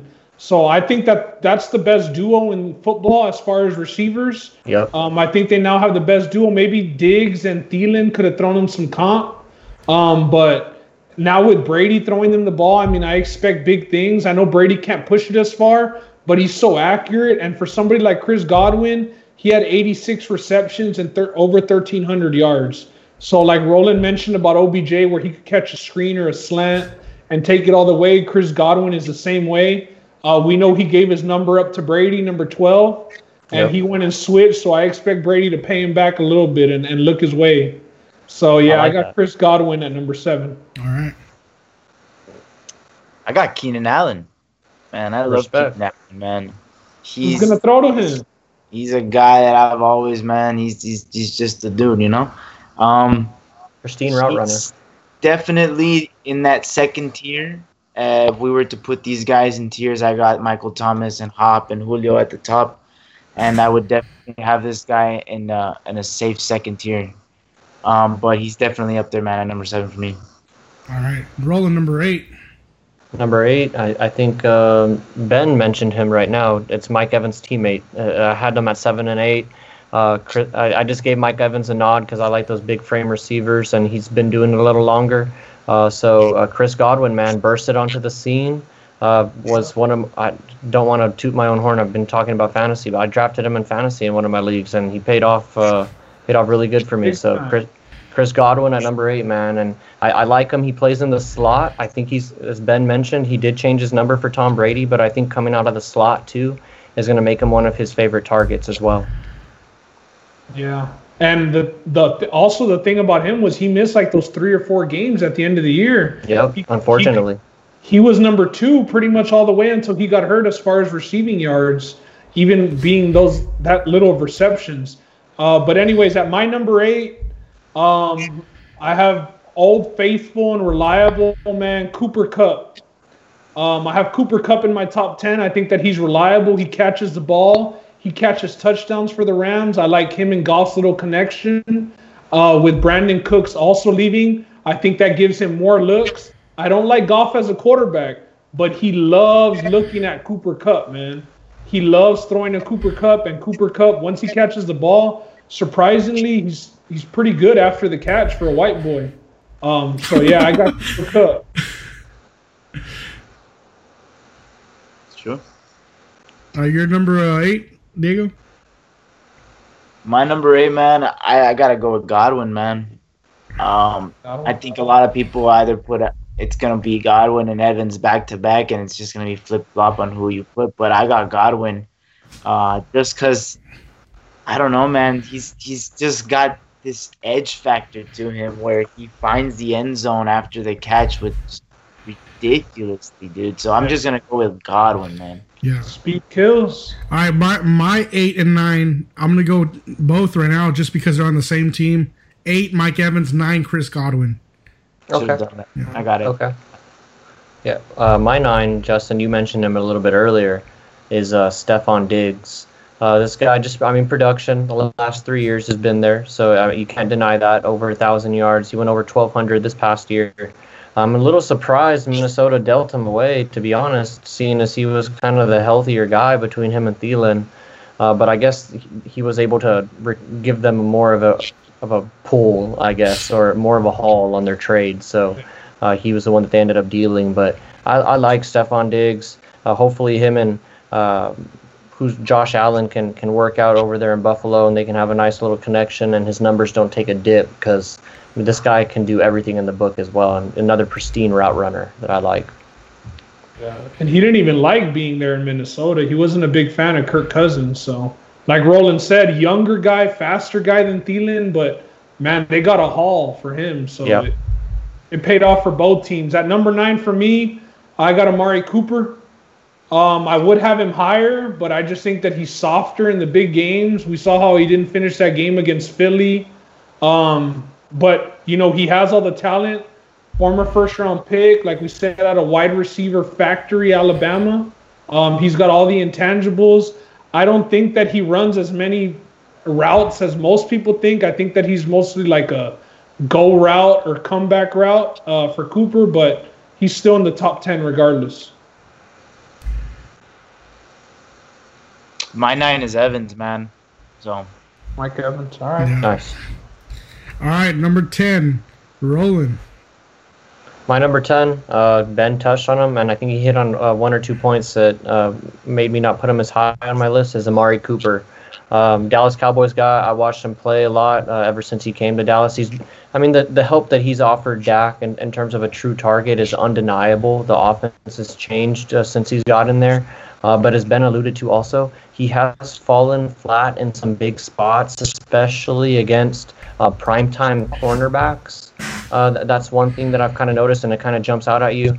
You know, he played against Philly. We mentioned they had a pretty tough secondary. They got stronger over the offseason, but even last year they had a pretty tough secondary with Jalen Mills um, as their cornerback. Um, held Amari Cooper to 24 yards. Uh, played against, uh, I think it's the LA Rams.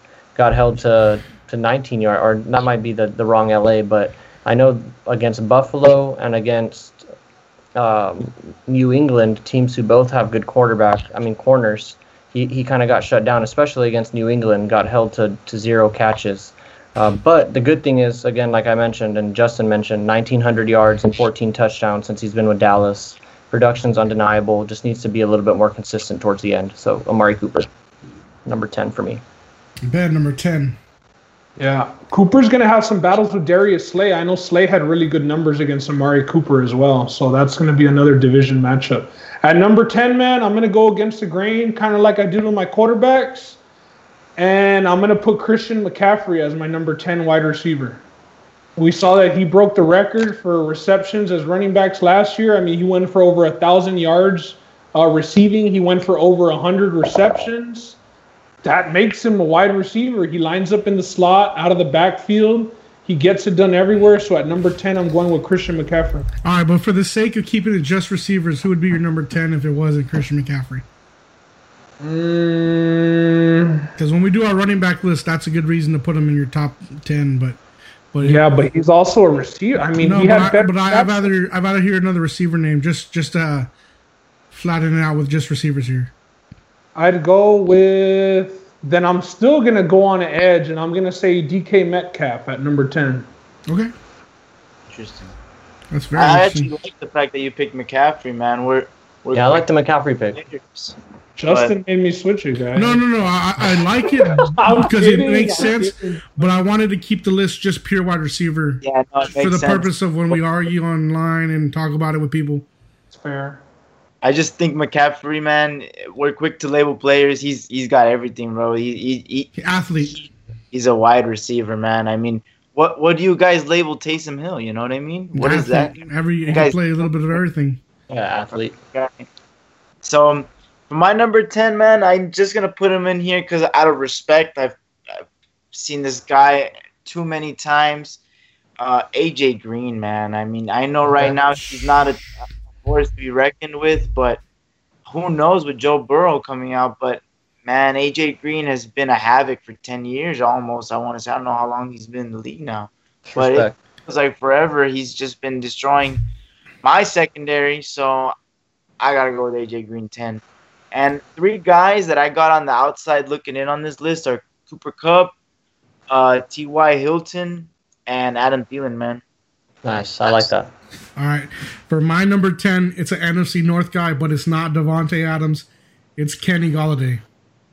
Nice. Nice. Respect. I like Kenny Golladay. He was on my outside looking in. I had Kenny Golladay just right out there. All right. Well, that's our top 10 uh, receiver list. Uh, I believe uh, someone will post the Excel spreadsheet with uh, with uh, with it numbered, and um, we look forward to y'all's commentary on it to see what y'all think. Go ahead and hit us up on Twitter or even on Facebook, and uh, tell give us your top ten. Let us know where we're right, where we're wrong. Uh, let us know if Ben's right with McCaffrey being at ten. Yeah, because we're gonna post McCaffrey, not DK Metcalf. Okay. Yeah, I would rather do that, honestly. Yeah, that's fair. I just I, I just wanted to hear the, the other receiver. I like McCaffrey. Yeah. All right, uh, hey Diego, it was great having you on, man. It's, it's a pleasure. I want to say we uh, we all of us appreciate you looking at the podcast every week and putting your comments in. That's awesome, man. We do appreciate you. Yeah, man, definitely I appreciate you guys having me. I love the podcast. Love what you guys do. Here to support you guys. Keep going, and man, I mean, I enjoy uh, listening to it on the mornings. I'm excited when it comes out. So I'm excited that's, to see this. That's dope, bro. And uh, where where can the people find you? Uh, what's your Twitter handle or your your socials? My Twitter is at Diego F Demarchi D M A R C H I, and uh, yeah, man, just shoot me a DM or whatever. I'm there. All right, man. Hey, good having you again, man. We appreciate you coming on. Appreciate it, bro. Yes, sir. Thanks, Diego. Love. All right, man. Thanks. All right, well, that's it for us this week on We Talking About Sports. This is uh, episode number eight. Um, and it was good having Diego on, man. We appreciate you coming on. That was awesome of you. And uh, y'all got anything else to say? Any other last words? Any last topics y'all want to bring up? Uh, I'll just say that we appreciate. I mean, still people joining the Pick'em contest, man. Um, you know, we had two new people join this week. Uh, stuff's ramping up. A lot of fights are getting booked, and you know the the UFC schedule is going to be busy. So we- we also have basketball ramping up. Uh, football's right around the corner for football. We'll be having people come on and making you know the the weekly NFL picks as well with a podcast. So yeah, I'm looking forward to everything, man. Episode eight in the books, getting closer to number ten. Yeah, yeah. No, thanks for mentioning all of that, and and Diego, thanks again for coming on. It was awesome having another guest. Look forward to having uh, more guests in the future as we uh, break down uh, more season schedules potentially, and and do more skill possession uh, skill position breakdowns. Uh, but once again, just thanks everybody for continuing to listen and uh, keep on giving us your feedback because uh, I definitely like that. And if there's anything that we missed that you want to see see us maybe talk about or hear us talking about, uh, put it in the comments or something. That way we can uh, make sure to include it uh, in the next podcast and make sure we can get this product as good as we can.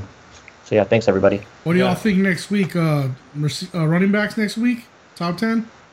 Yeah, let's do running backs, right? Or do you want to save running backs and, and do a defensive position and do top 10 cornerbacks? Up to you. Yeah, I'm I'm down for whatever. I think we can figure it out during the week. But Yeah, we can figure it out during the week and we'll post it to let you guys know. the last thing I was gonna say was if there's any uh, errors in the in the contest, Justin, um, you know, I we repeat everybody's scores every podcast. So just you know, whatever picks you got right based off the last podcast, hit me up. If my math is wrong, I'll quickly go back, look at it, fix it, and get it right. Yeah. All right, man. Thank y'all for tuning in. Again, available on all podcast platforms, YouTube and Facebook. We appreciate the love we've been seeing on Facebook views. That's the numbers are going up there, so we, we thank you all for that. All right, peace. Later. I'm supposed to be the franchise player, and we're in here talking about practice.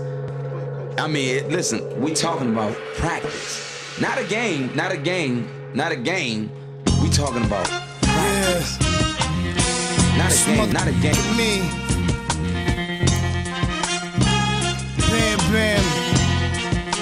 Me, man. Not a game.